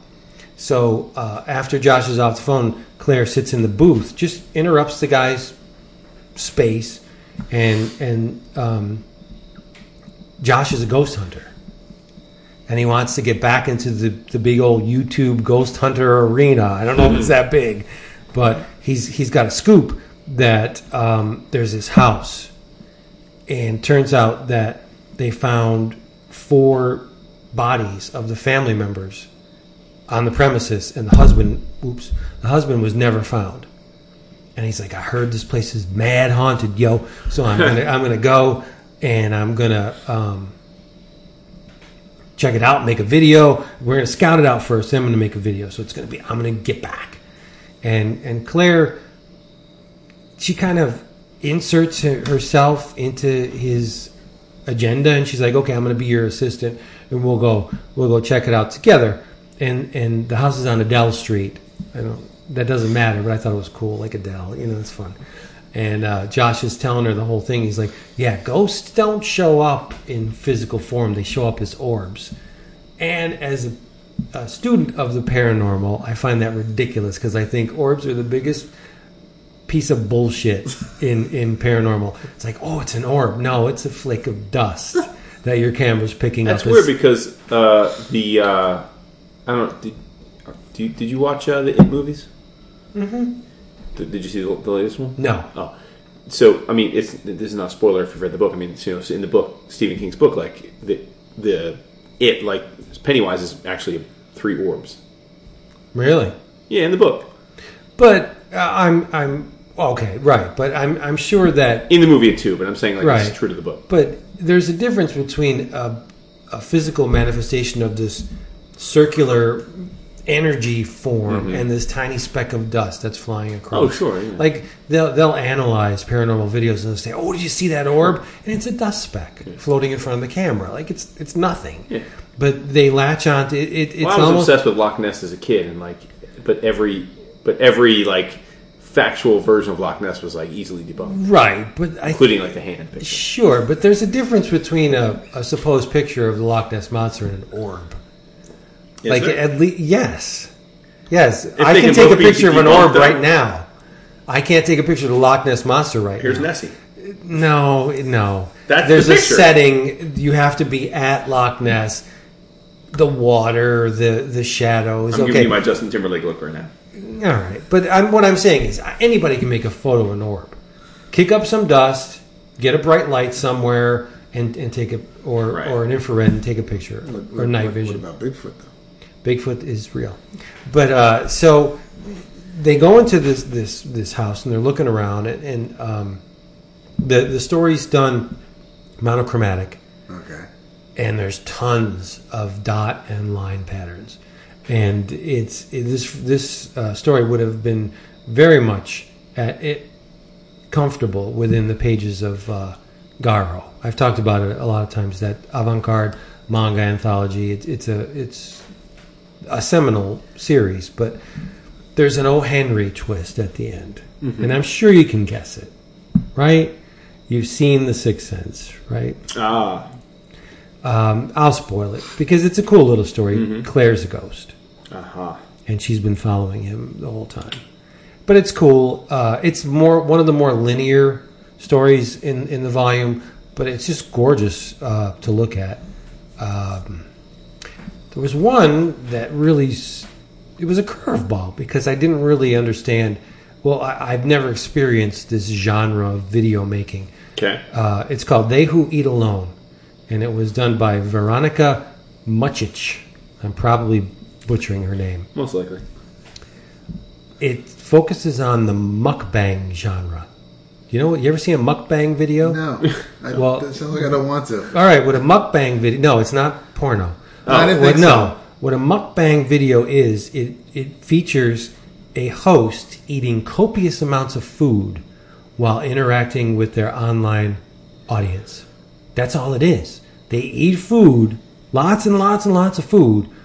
Uh, started in South Korea while they inter- interact with their audience, right? So, so what Veronica did was she she watched all these mukbang YouTube videos, and she took passages from videos, dialogue and all, and she illustrated them. She beautifully painted them, breezy and colorful, uh, awesome page design, and she did the uh, kind of Burroughs cut up method where she took a passage from one and followed it with a passage from another, and she forms this loose narrative based on all these freaking YouTube videos of people eating. Right. And and it's kind of sad. Because I guess the the crux of the mukbang video is the host is solo. So it's a lonely solitary person eating lots of food, more food than one person can eat while interacting with their audience. It's weird. It's very very strange. Um there's a junk gothic western called Oof from Zohar Lazar. It's it's a It's exactly what it is. It's a junk gothic western. This these two beings made of junk are talking. guy's got tin cans for eyes, and it's he's got a large trench coat on, and they look in the distance. He's like, "What do you see out there?" And the one one guy says, "Doesn't look like anything. It's a stack of tires, and it's junk." And the other guy says, "Give me them binoculars." And he looks out, and he sees a naked woman with a hood over her head, like with the with the arched back and the butt poking out. And he kills his companion and goes up to try and embrace the woman by giving her the companion's heart. He cuts his heart out and gives it to her, and and then it ends. I don't want to spoil it, but it's weird. It's it's a weird junk gothic western. I, it's the only way I can explain. it. You So here's a question: How do they cure? Like, when you get an anthology that's so diverse like this, like how do they how do they curate it? Like, like, do you think they put? There doesn't seem to be a theme. Yeah. So like, so are, are they just putting whatever they get? Are they are they getting fifty submissions and they're picking five? Like, I'm just curious, like, what the process is. Yeah, for I don't know how Eric in. does it, Yeah. but he's got great taste because It must be like he has creators he thinks are cool, and he says do a piece, right? Like whatever you want. He could, but they do take submissions right do? on the inside. Oh, okay, all right. I think it's the not, uh, on the maybe page 2 Mm-hmm. It's not the inside front cover. It's maybe uh, they say you know send submissions too, and they, Okay. there's an address. So um, when are you going to submit? soon. Uh, but uh, the the best, uh, oddly enough, is the one that crushes those silly little words to powder. It's done by Amandine Meyer, and it's called Shivering Story. I would be at a loss to tell you in words what it means, but you need to see it. Uh, it's part Brian Chippendale, part Mickey Zacchilli. It's this green on lime piece that it explodes and it bristles with energy, and there's characters dancing, and the lines are all over the place, and it shimmers and it's beautiful, but those the words they they, do nothing. You'd be like, oh, okay, so it's a mm-hmm. bu- bunch of kids dancing around, and then one of them disappears, and then the other one's head forms a dandelion puffball, and it just doesn't. It doesn't make sense to try mm-hmm. and convey what goes on in this thing with words. Mm-hmm. You just need to see it. Um, but it's amazing, and, and I took a, a turn because You've really come around on now. You Yeah. trashed the first issue. No. Second first issue. issue. Second enjoyed. issue. first issue was mediocre, Yeah. Mm-hmm. which is going for stupid amounts of That's money. crazy. Stupid, I selling it. like That's ninety crazy. bucks. Yeah. Really? Yeah, yeah. And second issue was I didn't think it was very good at all. But from issues three to six, it it multiplies every issue. Like three was good, and then four was like wow. I got to get back on it because I fell Yeah. off after the first one. I was like, And I'm it's, out. It's amazingly uh, affordable because it's Yeah, it's like- 128 pages It's for like 10 bucks. Ten Yeah. bucks retail, yeah. But DCBS price, Yeah, it's we'll like, be what's, paying like like seven seven bucks bucks. change? Yeah. yeah, Yeah, I, I have it. It's I meant because I, have all the issues, and I ordered the um, what was it? I ordered ordered them as they come out, Yes. and I noticed the fifth issue hasn't because I have them all stacked, and I'm like, That's four ridiculous, through 'cause I six. have the I'm like, fifth that's one. weird, and I noticed You got CBS it still says it's processing. Huh. So I'm like, all right, well that's weird. So I, I email them, and and Carrie writes back and says that yeah, that that is weird. So since they've been resolicited, um, Mm-hmm. which is what caused me to, to, to see, make sure you know I didn't miss anything. She says, Mm-hmm. no, it's it's we'll, we'll reorder it and, and you'll have it, but um, I will read the sixth one when we get Oh, home. six is great. How would you compare now to Kramer's Ergot?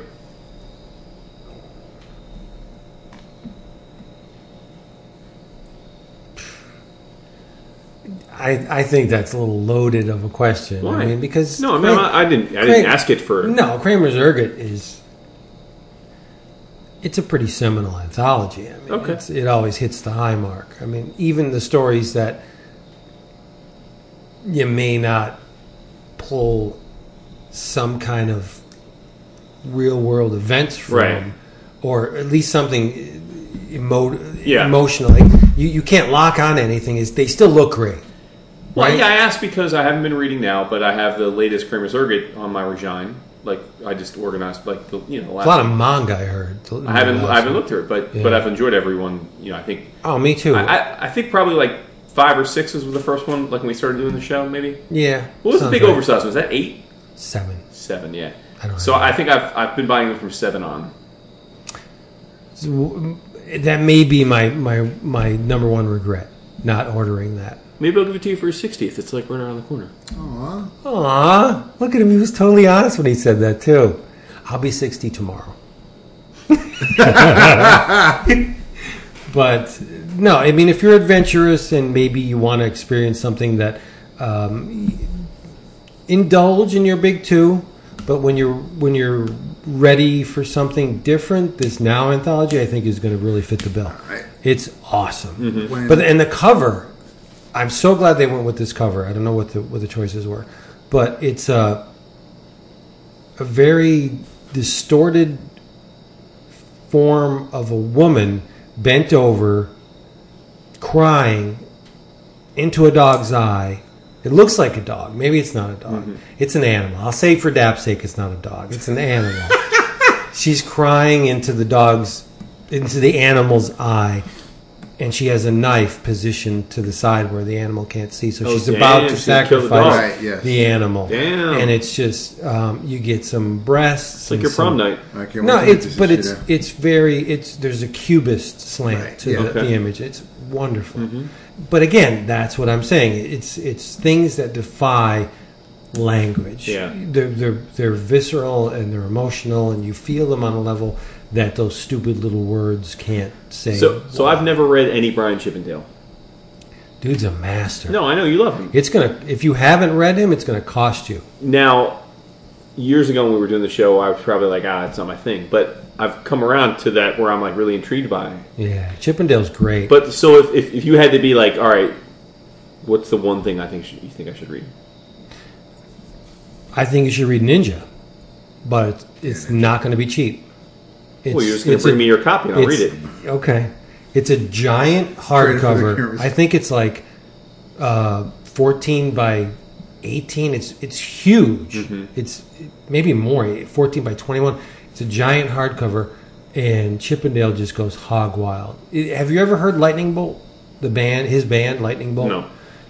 Chippendale's the drummer, and he is manic. He's unhinged, just slamming away like Keith Moon type times a 100 Mm-hmm. and his art perfectly mirrors his drumming style. It's Okay. it's kinetic. So It's, there's tons of, of lines. I'll let you look at mine. You can't have it though. I didn't say you want to give it to me. I said I just want to read it. The, n- now is I never that that I buy sight unseen because I because with, with with Fantagraphics solicits the covers are very small. They the are. previews. so I never really see the covers until I actually get the book. Right. The covers, I don't really. The cover for eight is not great. The cover. It's just geometric. It It's not like, it kinda really tells you anything about what's going on. Right, inside the book. right. But yeah, I, I think now is because we've we've all enjoyed Dark Horse Presents over the years in its various forms, Mm-hmm. whether it's the original thirty-two page pamphlet or whether it's it's the more recent bookshelf edition. But I think with now, like you said, it's over 100 pages. That's I think where you're getting the most bang for your buck. I don't know Sure. what the hell Marvel Comics because if, if right some of them don't but- float to the surface, you're like, okay, right, these- you these but other you're five still did. getting the a nature of all anthologies, though. Like, Yeah. I mean, because yeah. you look at you, you look at the DC Black Label books, and it's like forty-eight pages for ten bucks. Mm-hmm. And here's this thing, right. all independent creators, underground creators that Yeah. you're never going to see normally. When you look back on Dark Horse Presents, more often than not, those issues were what? What were they? 40, oh yeah, at least 40 pages? Not even Right. But what I'm saying comics. is there's a high hit ratio with Dark yes, Horse yeah, because there's usually high. Oh, three yeah, stories yeah, in those, yeah. though. I mean, they're all like And the so, modern incarnation, I think, was criminally underappreciated. Like the most recent incarnation. Yeah, but I But think then they also had things from Neal Adams. I mean, yeah, they brought concrete. Nah, back, they had like Lemire but- Trillium and like they had like all kind of. Pretty But they cool stuff. stacked the deck against them and making it. What was it? Seven ninety nine an Yeah, issue. yeah, like that was- was yeah. just. No, commercially, but I'm just talking about what was in the. Oh, in- in creatively, between yeah, the it was covers. great. Yeah, yeah. It was great, except for the Neal Adams blood thing. Well, that was. That was kind of poop. I don't feel bad saying that. I don't feel bad saying it because Mm-hmm. it was it was poop. It wasn't even drawn well. You know what wasn't poop? What? Your black friend. Your black I don't know. friend. Who, do, who, was that? Who did that? I think it was Ben Passmore. yeah, Ben Passmore. I Oh, don't know. Oh. I didn't notice that. Yeah. So uh, Ben Passmore from. Ben Passmore is Who uh, also is the artist did- of Bottom Feeders. Yes. uh, which we talked about a few. Which is what I was thinking about when you were talking about Claire, because she was kind of hanging on just like our girl's friend who ended up being the star of the show by the end of Yeah. the book. Yeah, Claire's really annoying. Just like Not- homegirl's no. friend. No, this is this is yeah. Well, so uh, your black friend is uh, Ben Passmore's done a bunch of mini comics, and this is one of his mini comics. Uh, came out I think three years ago uh, by Silver Sprocket Press. I should assume it's his own. I assume it's his his company. Uh, it's five dollar mini comic. It's like I don't know, eleven pages, um, and it's exactly what you would think it is based on the the term. It is uh, a narrative where there's a, a black guy at a eatery with his white friend and uh, shit's getting under his skin, but he's not really like verbalizing it. He's kind of internalizing it, and uh, it's essentially a soliloquy on what it's like to be a black man in America and have woke friends that are white but like aren't as woke as they think. And uh, it's very wordy. As I mean, as you can see, there's like a ton of it's Yeah, very very. Um, but it's him basically lecturing about why he doesn't fit in with his white friends, why he doesn't fit in with his black friends, why, and it all comes down to stereotype. He's just basically it. It is um, preachy. It's preachy in the sense that that Ben is basically saying like, love to love y'all, but like you know, uh, here's why you know maybe you're still not seeing the world in the way that I see it, even though you think you are, or you think you're really plugged in, or you think you're really woke, or you think you're really in tune with me. You're not really in tune with me. Like, and sometimes he's okay with it, sometimes it bothers him. Um, it's a comic I think if I read 10 years ago, I'd probably be like, this is offensive as fuck. Like, you're like, you don't know me kind of thing. But, like, I think that, you know, as I've tried to, like many of us, to really understand other perspectives, I really found it pretty fascinating. Um, uh, it reminds me a lot of, of a podcast I've probably mentioned before called Culture Trapping, you know, which is by some of our friends of color. Um, you know, Daryl and Gil and Julian and Sean. Sean.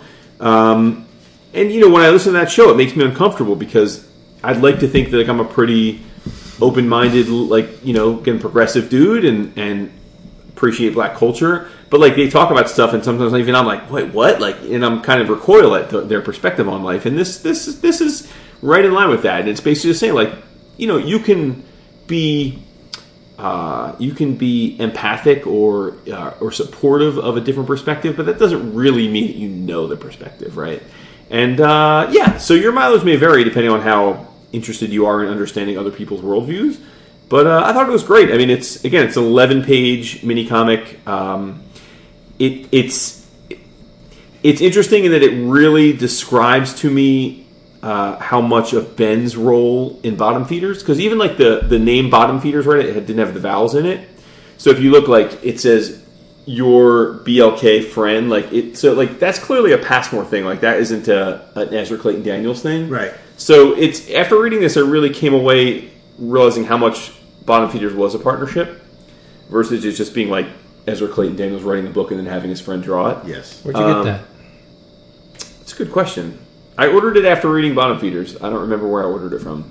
Um, but yeah, it's a little pamphlet, and you can find it at silversprocket.net. Um, it's five bucks, but very much recommend it. And uh, yeah, it was it was super cool. I, I don't I don't read enough mini comics these days because I don't go to stores usually. and That's usually where you find them. So So say we all. yeah. What else, fellas? How about that? What do you got? We can uh, go into what our plans are for New York. I see you have Dead Eyes on there. Yes. So our boy Caleb, Yeah. And, happy anniversary to him by the way. Yes. Um, Uh, he mentioned that this is a reprint of a. and I knew it. I it, what what bothers me, and he and I were talking about this earlier, um, because he wasn't he wasn't thrilled about spending four dollars retail on a reprint. What pisses me off is that in the solicit, it never said originally presented as Dead Rabbit number one. Yeah, that's fucked up. So it was Dead Rabbit number one. It was this is Dead Rabbit number one, and I was hoping that there'd be something in the back by acknowledges maybe saying, "Hey," but no, no, we Wow. get we get the bottom, and then we get another. So That's fucked up. It's, but yes, Dead Eyes number one. Now Hmm. the reason why I'm not super sour about this is because Dead Rabbit lasted two issues. I don't know how many people. it? was Image. oh, it was Image. I don't know how many people bought it. Huh. I remember seeing it at C2E2 both issues Right. uh, at some dealer who was selling them for an overpriced amount. So I don't know how many people bought the bought the original series, but it's not like Dark Horse. It's not like Image can reprint it Right. and say, "Hey, what would have been awesome is if Gerry decided to package one and two as a trade and label it Dead Eye Zero, and then this could be the number one or the third issue of Dead Rabbit." They didn't do that. So for anybody who missed out on Dead Rabbit, now you can read Dead Eyes number one, and after next month or which after the was next issue, which was Dead Rabbit. Just reprinted. yes. Nothing different. As far as I could tell, yeah, I don't think I don't even know if um, That's weird. So very quickly, it looks like a bar in New York called the Dead Rabbit. yes, which, that's why it was they, they Filed a cease and desist. Yep. And so they had to rename it Dead Eyes. But I'm with you. Like I read this issue. And yes, I read so Dead Eyes number been- one. It's been it's been rewritten because now it Yeah. says you know the the uh, tonight we remember Boston's own Dead Eyes on the E. So I, I didn't read Dead Rabbit number one, so for me, it like no skin off my back. But, Right. But I got to say, like that is, I think, verging on hella shady. Like it's that's not cool that they didn't acknowledge I'm it. not. Yeah, I'm not. I, Yeah. I expected it because I'm like they didn't. Like once the second issue came out and they realized that you know we we, we can't make this book anymore. Yeah. everything's shut down, and they're like, hey, Dead Eyes. Where we knew it's it's John McCrea. It's Yeah. like it's the same character. He Yeah, looks yeah. exactly the same. So Right. obviously it's the same thing. But for them not to say in the solicit reprinting now, whether it's because they can never mention Dead Rabbit, I don't know. But it it just so yes, on one hand, I can understand people being rubbed the wrong way, Right. But on the other, it was two issues. Now everybody can just get this. After the next issue, we're all on on the same page from here on out. So Sure. um, you know, I'm, I'm I like the issue. I'm supporting this for McCrea. Really, is, Right. is what it comes down to. So, um, but yeah, I, I was hoping, and I mentioned this in, in the the audio ramble on my drive over here. I was like, yeah, maybe they say something in the back of the issue and says, you know, hey, if you bought Dead Rabbit number one, thanks, Mm-hmm. and you may realize that this is the same issue, which some minor changes, but but no, we didn't even get anything like that. So Hmm. I don't, I didn't check the app. I don't know if Gerry's going to be here this week, and maybe we can give him. a Oh. I have no But, idea. Um, but yeah, that was that was one of two image books that I bought today. The other, of course, as we had him on not too long ago, who will also be at New York, who will definitely be at New York Comic Uh, Con, Shelfie Face Cooper number one. He was by doing a, Image. a signing at Forbidden Planet tonight nice. Oh, cool. from six to Nice. eight, I All right. think. I'm, there, there are a lot of things going on tonight. Yeah, weird. I think it's like anything else, right? I mean, it it just mean, keeps getting already in extended. town, yeah, I so mean, it's just- like, you know, yeah. keeps getting extended. I mean, just like WrestleMania weekend, right? I mean, Yeah. it's- It's just like that. No, well, Vin- Vince is joking, but Dak knows what I'm talking about. Like, Yes. Wrestle, wherever WrestleMania It is, is, yeah, whether it's New Orleans, New York, yeah. like every other wrestling uh, promotion, from the most mundane, teeny tiny promotions to the other big competitors, all have big events in that same city now, as a rule. And all these like hardcore fans go to like ten different wrestling events over a four or five day period. As like that's just how it goes. So So, what are we looking for tomorrow? Well, What, what's our agenda? What are our goals? I mean, we know that um, we know that Jason has. I don't know how many he'll tell us um, pre-show commissions lined up. thirty four. Okay. Uh, so he's he's It's you a light. he's- It's a light con. I was just gonna say yeah, Yeah. he's he's he's, uh, he's, he's slimming down a bit. Um, I know that we have to say hello to some people. Oh, Yeah. not have to. We're giddily anticipating. Yes, and and um, I think we will. I, I need to know. I don't. I don't even. I don't know who's where yet. So I'm not even. I don't have a layout yet. But we do have, courtesy of listeners, um, patrons, and and apparently some Facebook folk. Uh, we we we decided to. Well, well, Jason brought it up because Jason doesn't really love the back issue hunting and Vincent. No, crazy, no. Just craziness. I just fell out of love with the with the, with the single issue. While, while Vince and I are going back and, and, and looking for quarter books, Jason is like, "Yeah, I need to. I, I need you to fill this square on JMP." So we, we have. Thank you, Michael Yeah. Golden, for that piece of shit. Damn, why are you gotta dig in the crates like that, bro? Speaking of digging in the crates, I got hundreds of jam pieces. I, you ever got the Michael Golden? That one stands out. Yeah, that's- It's very unique. It's It true. Uh, Eighty bucks too. I know. So we have, um, in order to uh, spice it up for Jason, what we have decided to do is um, we're going on a scavenger hunt. Yes, And Vince is very excited about it. He's extremely excited. I'm giddy. There's there's Yeah, he's there- so there's happy about about it. two dozen comics that people have thrown out Yeah. to us that uh, that we are going to look for, and and if we find them, we'll let you know. We'll we'll we'll, we'll take a picture. One of us will We'll hold and talk about smile, and and uh, and we will um. We'll, we'll, we'll have a tally at the end of each day as far as you know what we found. But yeah, that- as as Vince and I are, are actually looking for things for us, uh, if we come across anything on this list, and Jason will also be looking, we will um, shout it out. That's right. That's right. How about you though? What are you looking for? He's got some vinyl to get. Um, it's actually yeah, it's plastic, Oh, sorry. but uh, Oh, we got to get those DWJ. I definitely have to get yeah because I didn't I didn't get that. Oh, man, did he have it? Skywalker, Yeah, did he have it in Chicago? Was he at Chicago? He had to be at Chicago. He was at Chicago. Yeah, I got to get that. I Um, need to. I'm just the one thing I'm looking for is a. Um, if you remember last year, I got the Godzilla versus King Kong from NECA, and this year NECA's doing. Have you ever seen the movie poster for Godzilla King of the Monsters? He's green and yellow and purple and strange. They made a figure based on the movie poster for Godzilla King of the Monsters, so I'm gonna get that. I need to get that Okay. you do. because it's so stupid Yeah, and silly, that's and, great. and I need to get Needs it. to get it. But other than that, um, I'm gonna Anything do. for the kids? No. la- last year we, we waited online for the. if we see any Mega Man, I'm Right. gonna get them for Mia. right. But uh, other than that, I'm just gonna let stuff come to me like I usually do. Same. Mm-hmm. Yeah, no agenda.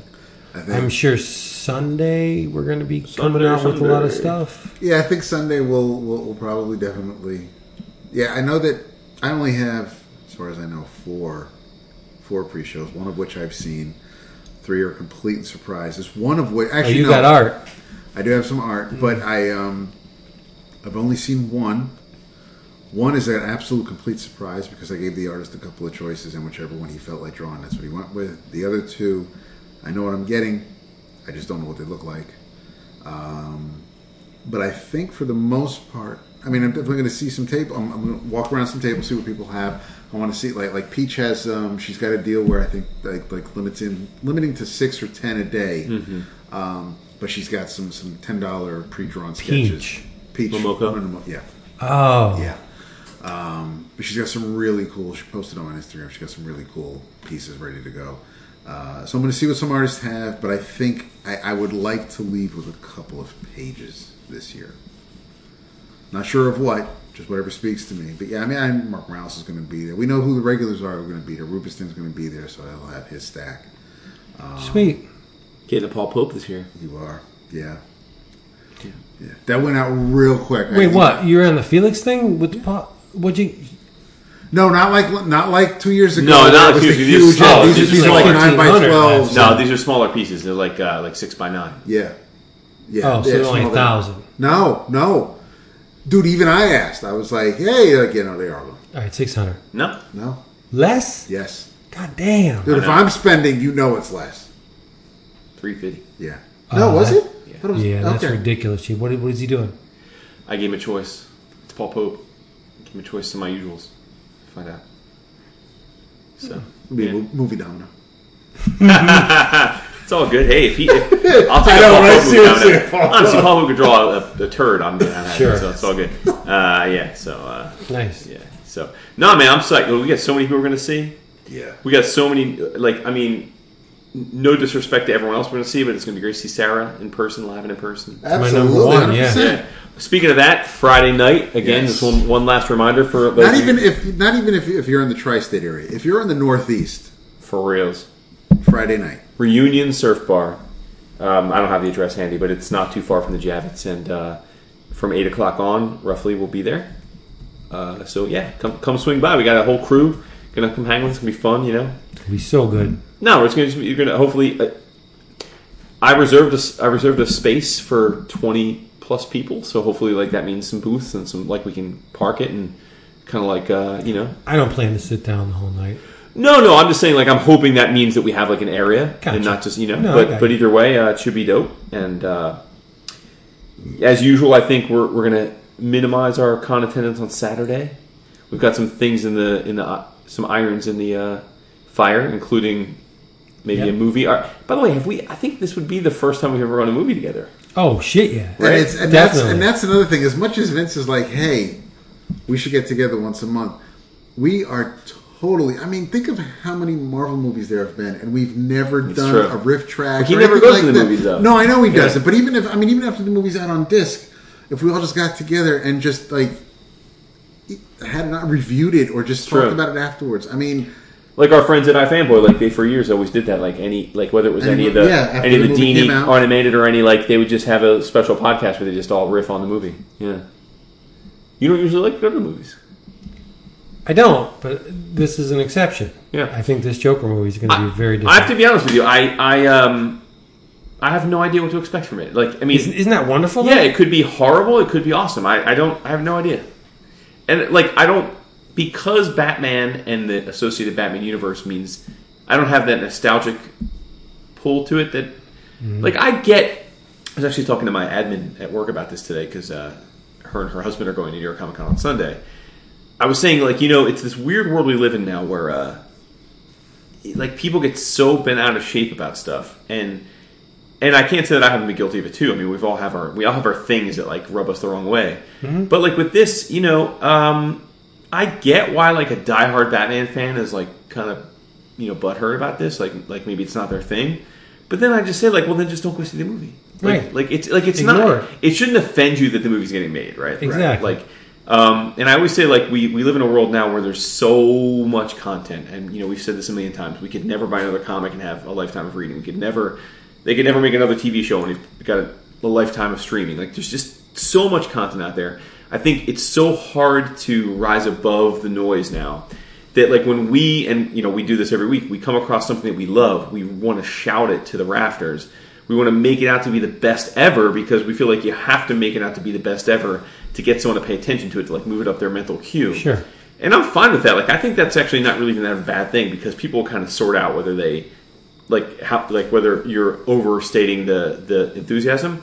But what i don't get and again i say this knowing that i've been guilty of it myself but i'm trying hard to be better is i don't get the like the derision part like of like trying to make someone feel bad for liking something that you don't like that's crazy. hard for me Yeah, it's and again i've been guilty of it right like we joke about like I mean, I've made many a bust about like say like the Man of Steel movie. Like, but like why? Like, why should I be mad that like Daryl loves Man of Steel? Like, you do you. No, no, no, It always goes back. to No, but I'm saying But, like the thing- but, but but because if any of us ever say anything about it that we don't like it, I there's a, there's a select few who are like, you know, why you always ragging on it? And listen, I my, my But I think he's some fairness to it. I think we do always rag on. we do, we Yeah. do. But the thing, but I don't, I don't go out of my way to rag. I think for valid reasons. But I don't see this is where I, this is where no see this is where I got to back off. That's where I don't agree. Like I think like you can dislike something, but you always have to see like art is art. Like it's what you make of it. Right. Like if but like the thing is is like if someone genuinely watched it and they genuinely enjoyed it, like who are we to tell them they're no, wrong no, for no, that? no, no, Exactly. no, No, we're not telling them would- they're wrong. No, exactly. No, I think people tell people would- they're wrong.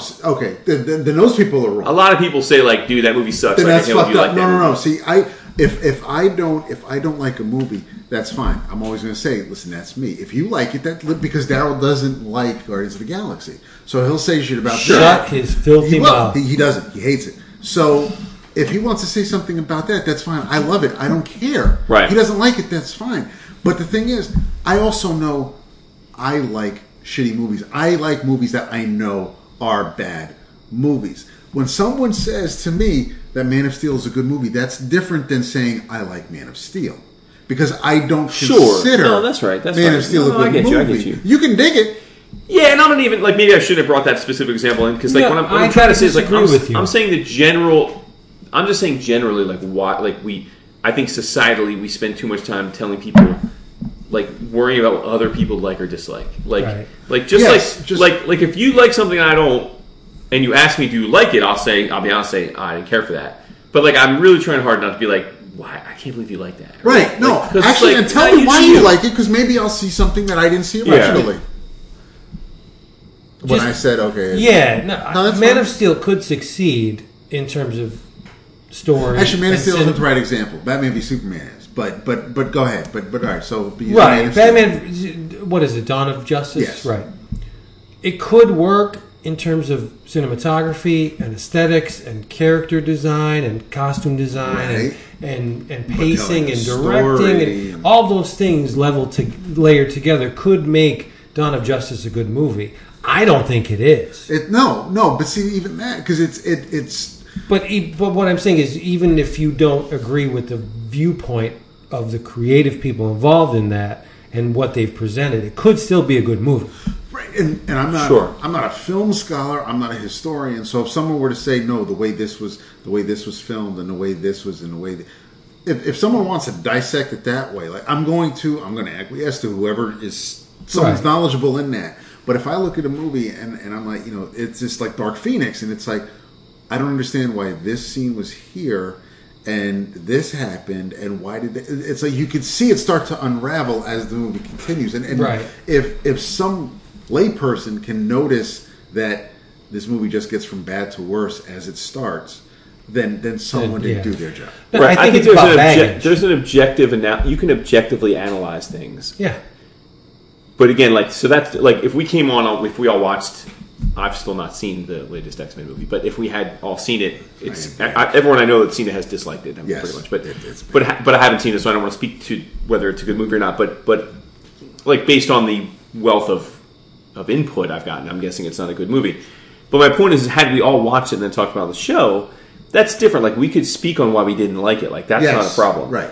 what, again, what I'm getting at is like I think too much societally we and, and you know the whole like the Comicsgaters are part like they're like you know but there's a like and it's not just about comics just in general. There's this like this push of like if I don't like something, I need to make sure that you are admonished for liking it, Right. and that just doesn't make sense to me. doesn't. Like it's like, entertainment shaming. Yes. yeah, and it doesn't make sense because, like, ultimately, all of these things, whether it be a painting on the wall, or a book that we just read, or a comic, or a movie, or a TV show, like, our your reaction is uh, like people aren't lying. Like when someone's like, "Oh, I loved Man of Steel," like they're not lying. No. Like, like they're not like, what's the point of them? Like just to be contrarian? Like, right, they're yeah. like they liked it, right? Like I gave you shit years ago for like the Paul Blart movie, but like you genuinely found that funny. No, you like It is a good yeah, movie. You, like Adam Sandler, like that's like you find his movies funny. Like again, like they're not for me, and like friend to friend, I might bust on you for it, but like Sure. But like I'm not going to be like, oh, if you like Adam Sandler, you have the worst shitty. You know, like it's it is what it is. Right. Like like you're not like you're not trolling me being like it was funny. Like you genuinely thought it was funny, right? Like there's nothing wrong with that. Right. So I don't know.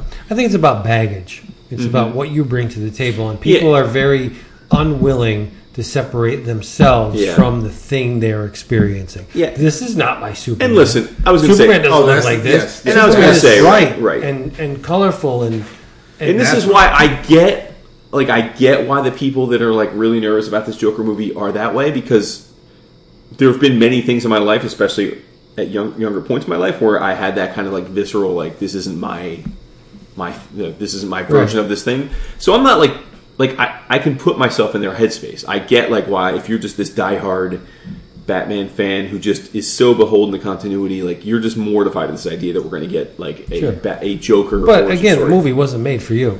No, no, no. Right, but what I'm saying is, like, that's what I'm saying. Like, I get them being like, I don't know about this, but like, where I, where it loses me is the idea of like that. Then they're going to pay their fifteen dollars to go see it, And then bitch about to it. then say like all the reasons I hated it. Now they're allowed to, You know. to say they hated it because they spent money on it. Now that said, I fully recognize that we've had many conversation about the last uh, Star Wars movie and how much it, you know. So like, And I, I enjoyed it. I liked it, yeah, I mean, you know.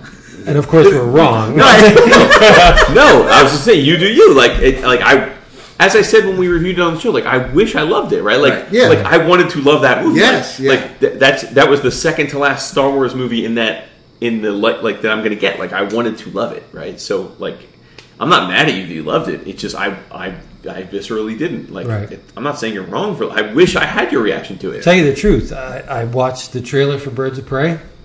I think it looks like trash, Now, yeah, I'm not. And I first of all, love- because it's not a Birds of Prey movie. but I love Margot Robbie. It's a Harley Quinn movie yeah, with with, with some See, I'm about, I'm about about it. really. we saw the trailer this morning. My wife was like, "Yeah, I dig it." I'm on it. It I'm looks like a bonnet. It looks cheap to me. It looks. It, it doesn't. Suicide Squad was cheap though. Huh? Suicide Squad was cheap too. Yeah, this was- it wasn't good, but it's it's. No, I mean the the visuals don't Academy look. Award winning. I, am not expecting a Birds of Prey movie to look polished, but it just looks like there's an unimaginative, un, unimaginative, imaginative approach to the property where it's just done by the numbers. It doesn't look like it's going to stretch Sure. any kind no, of I- boundaries. No, and I don't necessarily disagree with you, but I mean, again, like, yeah, I mean, that, and like, I'm not saying you're wrong for for having that. I mean, looking, watching Margot Robbie for an hour and a half, two hours is not a bad thing. No, Yeah. no, it's not.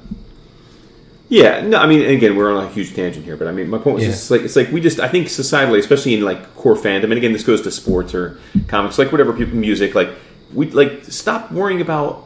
Stop being mad at people for liking something you don't. Like, Right. Just like Why do you care? Yeah, like like you, you know, I mean, like again, if you're just friends like riffing, like that's fine. But like, Right. don't like just like I just feel bring like there's, there's the- a lot of berating, like oh, you're so stupid for liking that. It's like nah, dude. Like I mean, I think the the onus is on the people that actually take it to heart. I'd be like, whatever. Whatever, yeah. Now there's Mm-hmm. now I know that um, so when when the Joker when this when the Todd Phillips Joker movie was was when the trailer came out, the minute wanted to see it, his fiance probably not so much. My wife at first she wasn't sure about it, but then then she saw the trailer, and then she looks like by the trailer maybe my man's down with the swirl, so she's like, okay, well his girlfriend's black, so maybe, but so she's into it.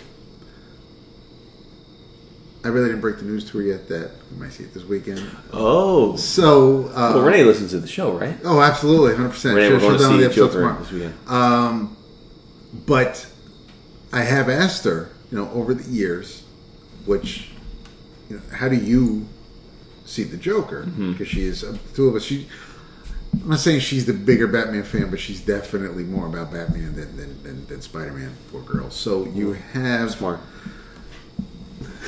This is wrong. So, so of all the Jokers, her least favorite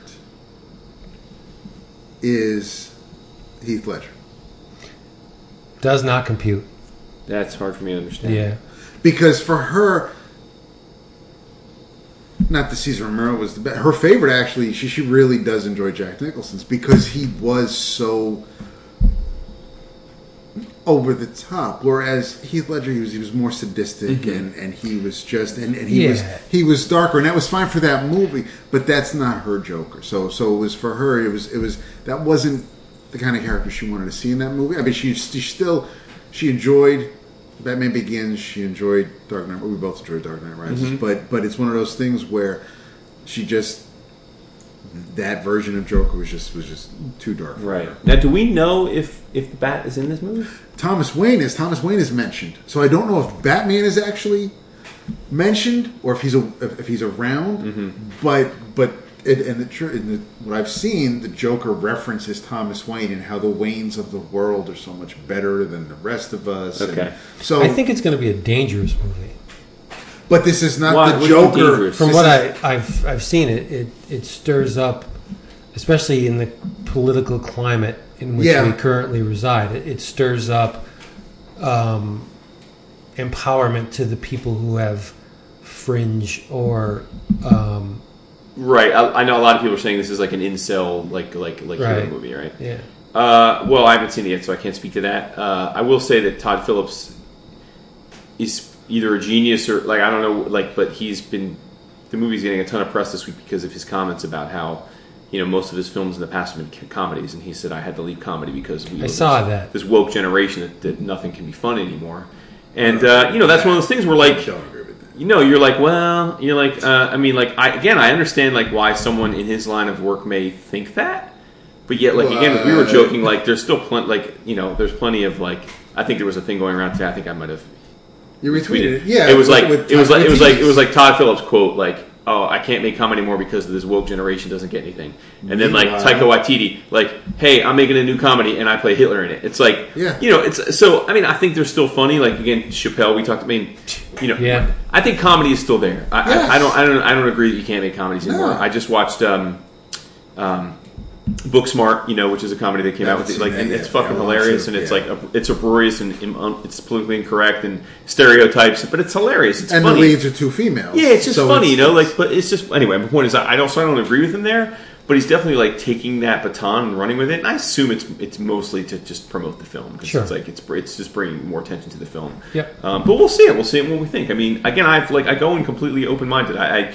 Oh, absolutely. I, I mean, it, I may hate it because I don't think it's a good film. I mean, plenty of DC films fit that mark for me. I mean, but but it may be great. I don't know. and I think it's checking off a couple of boxes because it's for people who enjoyed the um, uh, uh, King of Comedy, because obviously there's a connection there, or at least a, a homage to, Mm-hmm. there.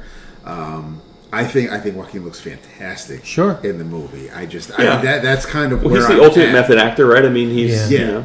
So I mean, I just I, I'm I'm yeah I'm going with an open mind. I don't know what.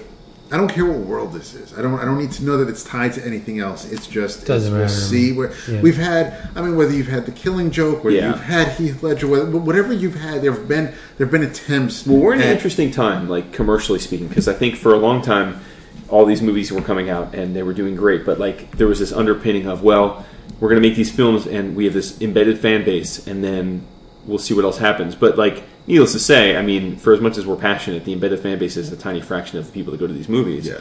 And I think we're now at this point where creators are saying, well. I'm not really necessarily too concerned with that embedded, embedded fan, fan base anymore because again, you've got this Joker movie, which clearly is toying with the idea of the embedded fan base not fan, fan base not liking it.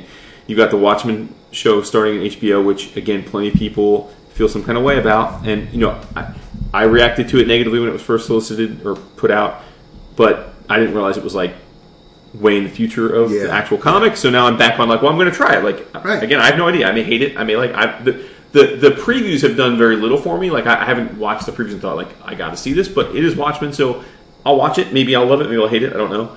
But I think like we're at this interesting point where Hollywood's kind of saying like, yeah, we don't really need to cater to the fanboy Yeah. necessarily, like because these things have transcended, and they're probably right. But this is like the first real test of that. Like these two mm-hmm. things are the first real test of that. I mean, are you a Watchmen fan or are you a Regina King fan? I mean, it, it's Sure, so, so right, you have right, people who yeah. are like, listen, I'm going to see this a because it's on HBO or because you know these actors are in it. I mean, I I dig Don Johnson, so I know he's in it. You know, I'm like, oh, yeah, I- You and his family. Yes, and my well, my grandmother's dead now, but yeah, but I mean, so we had. There's just there's yeah, I I, I definitely agree with you, Jason. There- Mm-hmm. There's it's but yeah, it's it's um. I think we just need to judge things on what they are. Just don't go in with all your baggage. Well, if you swap the target of the derision, like Jason said, these these people go out and they shame people for liking something. Would you shame someone for liking a painting?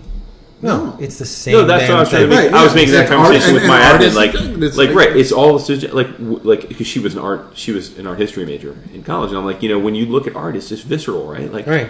Like I was, you know, as you know, we talked about. I mean, I I, I love Basquiat, but I don't really care for Warhol. Like, I mean, again, it's just a visceral thing. No, I know you're making a face. No, I I'm get saying like again, it's visceral for me. Like, I don't look at Sure. all. I'm not moved by Andy's work. I mean, I, I appreciate Hey, the story. I, I 100 percent appreciate the historical context of it. Right. I'm, I'm not dismissing him or his importance, but when I look at it, I'm not moved. And that's When I- all that really matters. when I look at Basquiat, I'm moved by it. Right. And that's all. Like I'm like, and again, I'm not like I don't begrudge anyone else.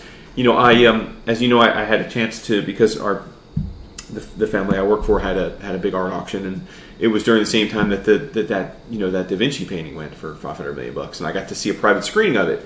And like many people, I mean, in person, it's a totally unimpressive painting to me. Like I'm like cool. Like like like the only thing cool about it was that this idea that it was like this lost Da Vinci painting, you know, like but like I'm like okay, it's still a weird looking androgynous person like painted realistically. Like it like for me it was like I wouldn't pay twenty dollars for it. Just because like it meant nothing to me, right? Right.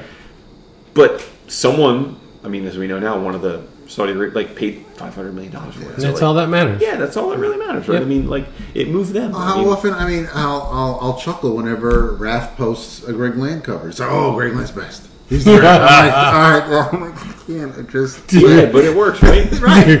I gotta give him a big hug. Oh, absolutely, hundred percent. Shout out to Ryan. Shout out to the New apologies. All right, we're we're nearing the Twitter. danger zone, so let's. Uh, it Oh, is the all right. night before New York. and We Sure. have to get It's up the night before very Christmas. very early. We have to get up early because some of us have to get Gotta get our badges. for We don't need those stinking badges. Some of us. There is no some of us. It's all of us. Oh. We're all going to stay in line, or we're not going to stay. Remember way back in the day when we waited in the queue? Never again. Young Never again. Never again. All right, everybody. Um, yes, you know, uh, this has been sponsored by Discount Comic Book Service because if you want to get your comics inexpensively, far less than the uh, tiny little numbers printed on the cover, you can go to dcbservice.com and get them for 30, 40, 50, mm, sometimes even more percent off. They are the absolute best. Go there. And uh, in your travels, uh, I'm going to keep this short. Eh, I hope to see you in your travels tomorrow at New York Comic Con. Aw. Autumn feels. Yeah, because I don't think we should go deep into the in your travels when. I'm just saying I'm gonna, you could do what you want to do. Alright? Yeah, so in your travels, come give me a hug at the, the surf bar. Um, Which well, that's Friday night, but yes, it's and that is for for Jason who was uh, it's uh, three fifty seven West Forty Fourth Street in Hell's Kitchen. Yeah, 9th, 9th Avenue and. you Yeah, think quarter- we'll see quarter Daredevil? 44th and ninth. Think Who? we'll see Matt swinging around? Yes, Oh, hell yeah. Yeah. We don't call it Hell's Kitchen anymore. We call it Clinton, but yeah. Hmm. I know. I like Hell's Kitchen better. Me yes, too. absolutely. Rita, All right, yeah. I don't want. I, I'm- I'm not trying to I'm step on so you. done. I'm just going to save these notes for I have for my in your travels for I next can time. tell- see, now because I have like five paragraphs. Right? and I, you could tell when you have when when you have the books in front of you, and when and when you have notes. oh sure. Yeah. Yeah. Well, I didn't want to bring the books. Oh no, I, I Because get you. Because we have books to bring home. So Take- why bring no, it why wasn't leave that. home with books to go home with It was books? it It's was just- surviving the drive in the condition in which I put them in the car before I started the drive. and They- uh, uh, yeah, I don't like to to mess with my book. I know. I, I that's why I I didn't feel bring it. you. I feel you. Uh, in your travels, uh, the first of um, you'll hear about this seven more times. As in your travels, uh, Grendel, Devil's Odyssey. Uh, Grendel, of course, created by Matt Wagner. This is uh, written and drawn by Matt Cullers, by son Brennan, and um, it is a fantastic jumping on point. You don't have to know about Hunter or Christine or Eppy or none of them. Brian Li Sung, forget about his three issues. You just whatever. There's no baggage here. You just you get this first issue, you're all caught up. Um, the, uh, the the Grendel Khan sends Grendel Prime into space, and and why is explained in this issue, um, and the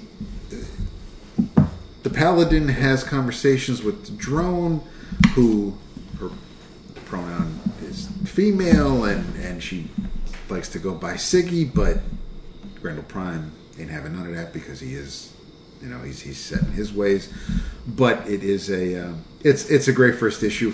It I was surprised when I got to the end because I was I was so enjoying it, and I was like, wait, no, it can't be over, and and, and it was. But it is the first Grendel story not edited by Diana. So um, it's uh, it's it's one of those weird things where it's and and, and if you've never read Grendel, you're not going to know that, and and uh, not that the editor at Dark Horse kind of has a, a heavy hand, but Diana being Matt's sister-in-law, of course, they, they, they have a relationship going back. I mean, she's been attached to the character for, for 30 odd years, so. Um, but it is it is a fantastic first issue. I um, I gladly double dipped on this so I can bring this issue with me to the con so Matt and Brennan can sign it. Um, because of course, and, and I should have ordered the uh, the variant from DCBS, but I, I should have, but um, I I guess that forty cents was going to kill me that month, so I went with the, uh, I went with the half price standard cover from DCBS. But yeah, in your True travels, words. Grendel, Devil's Odyssey, uh, uh, read it, love it, and, and and talk to me about it after you consume it. Loved it. Awesome. Loved it. I thought it was fantastic. Yeah, I, I as someone who's got far less experience with Grendel, I, like you said, I think they gave you all you needed to know. I mean, like, could have been the first ever Grendel book ever, and it wouldn't it wouldn't have impeded the the narrative. So, Matt knows what he's doing. yeah, he's uh, he's got some skills. Okay, in your travels, um, Vince actually, I guess, pe- paged through this before uh, we started talking and actually complimented it. So I'm feeling better about this because I thought it would be something he'd mock.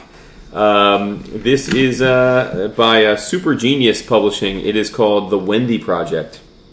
Uh, it's written by uh, Melissa Jane Osborne, but the reason I ordered it was art by Veronica Fish. Nice. So uh, of Archie fame, but we know her from Heroes. Her Yes. husband stood up at Heroes every year. Um, it's it, it's hard to describe. I mean, basically, at its heart is it is a story of a girl named Wendy who is driving in her car and accidentally gets in an accident and goes off a bridge into a river, and uh, her brother dies. And yet, um, in coping with that, she thinks that he's off in Never Never Land, and she's the Wendy from Peter Pan. And uh, the book basically plays with your mind of is she imagining all this as a way to deal with the trauma of killing her brother, or is it real and her brother is somewhere in some mystical area? And they do resolve it. I will not tell you how they resolve it, but uh, it is a incredibly powerful and emotional and heartbreaking story. Um, and I got to say, I'm familiar with Veronica's work. I have some some stuff from her art from her commission work, and I've seen her uh, Archie stuff. This is not what you're used to if you're familiar with her. Um, this is much rawer. Uh, she does this really great thing where in a lot of pages she'll um, rough out a lot of the uh, visuals that she doesn't want you to focus on, and then she'll focus on like the, you know she'll really super detail the things she wants you to focus on. Or another thing she does is she'll most of the pages are black and white, and she'll zoom in on a color, um, just one one item or one person in color to uh, emphasize that panel. So I think it's just it's definitely the best work I've seen from her. And uh, yeah, I mean it is um, it's just a story of, of, of how we cope with trauma. And uh, I'll leave it up to you for uh, whether or not you know there's a mystical element to it or whether or not Peter Pan is real. But uh, yeah, really really interesting stuff and uh, worth your time. So it's called the Wendy Project. I think I got it off Amazon. Um, so I don't remember seeing it was solicited, but uh, yeah, you're you uh, you should give this one a try if you're you know I'm not much of a Peter Pan guy myself, so like that really wasn't why I ordered it. Um, no, I mean like I, I, I could take it or leave it. I just I'm not like you know there are people that are diehard Peter Pan fans. That, that's not me. But um, this is just tangentially into the Peter Pan verse, um, so it's worth reading even if you're not like a Peter Pan mark. Yeah, it's beautiful. Since you um, I, what did you think of Hook? The movie? Yeah. Ah, it was terrible. I mean, from what I remember, I don't remember. I was. I remember it's still to this day one of the biggest flops in box office, box office history, right? I mean, I think I saw it in the theater and didn't care for it. But I know people who I haven't seen it I, since. saw it in the theater as I know Geena Davis is in it, right? And Gary Oldman, No, Dustin Hoffman. Dustin Robin Hoffman. Williams. All right, there you go. I fell asleep. I'm. I, I, I don't love it. I know and we have we have mutual friends who, who do love it, and I'm like, all right. I mean, and, and it goes back to that other conversation. It's been a minute. just- I mean, I, I don't. Yeah, can't no, say I've just- rewatched. It's not Popeye. No, it is not. It's and, not and I will Popeye. fight anybody who would rather watch. Hook You don't love Popeye? I gotta give you the stink eye. Seriously. Yeah, rest I don't. peace, I can't. Williams, we man. might have to. We might have to not be friends. Not a huge Robin Williams fan. I Oh, I'm appreciate his work. I'm, I'm just. No, I was- I- I find I- him I incredibly aggravating Oh, in, in some of his like Mrs. Doubtfire. Can't watch it. Oh well, that, I'm not, Oh, well, I'm, I'm not mean- a huge fan of that movie, but I, but Birdcage. not a huge fan of that. Oh either. my god! I'll watch that anytime. But- It's just- Popeye is Dead Poets a, Society though. okay. see now, now since you're, you're gonna Popeye bring is the a Birdcage, You're gonna bring out that poet society. to, Well, to I mean, one is a material. masterpiece. one Uh, is right, the right, yeah. Birdcage is is, is master. I get it. But Altman nailed it, right? Altman Yeah. did. Oh, yeah. It's just a, a, a phenomenal Oh, testament fantastic. to the original Love source music, material. It, it's love- It is. We've talked about this. It's incredible. I, Yeah. like I don't know why it's not more beloved. because people are dumb. Yes, they are. Yeah. Okay, everybody. Shelley Duvall, right? Yeah, Yeah, God Walston. bless her. But she looked just like Olive Oyl, though. She did. She's She perfect did. for it. It's great casting. Yeah, Yeah. needs a sandwich. Well, that's why she's great casting. Hey, everybody. Thank you for being here with us one more time. Come see us at New York Comic Con. If you can't, come to the Facebooks and the Twitter and the Instagram and the Reddit. We're there. And uh, you Or can- become a patron. You'll see all the, all them all them coverage. right. Uh, we're going to deluge the patrons with uh, Map of the Philippines. New York, New York Comic Con coverage, and uh, we love you for listening to this. Uh, business as usual next episode. So join us. We'll be back, and we hope you are. Business there. in the front, party in the back. we hope you're there. This this chaos. I love it. Just Imagine say if it was every month. just say bye. I would love it if it was every Later, month. bye. You're gonna say goodbye. Goodbye.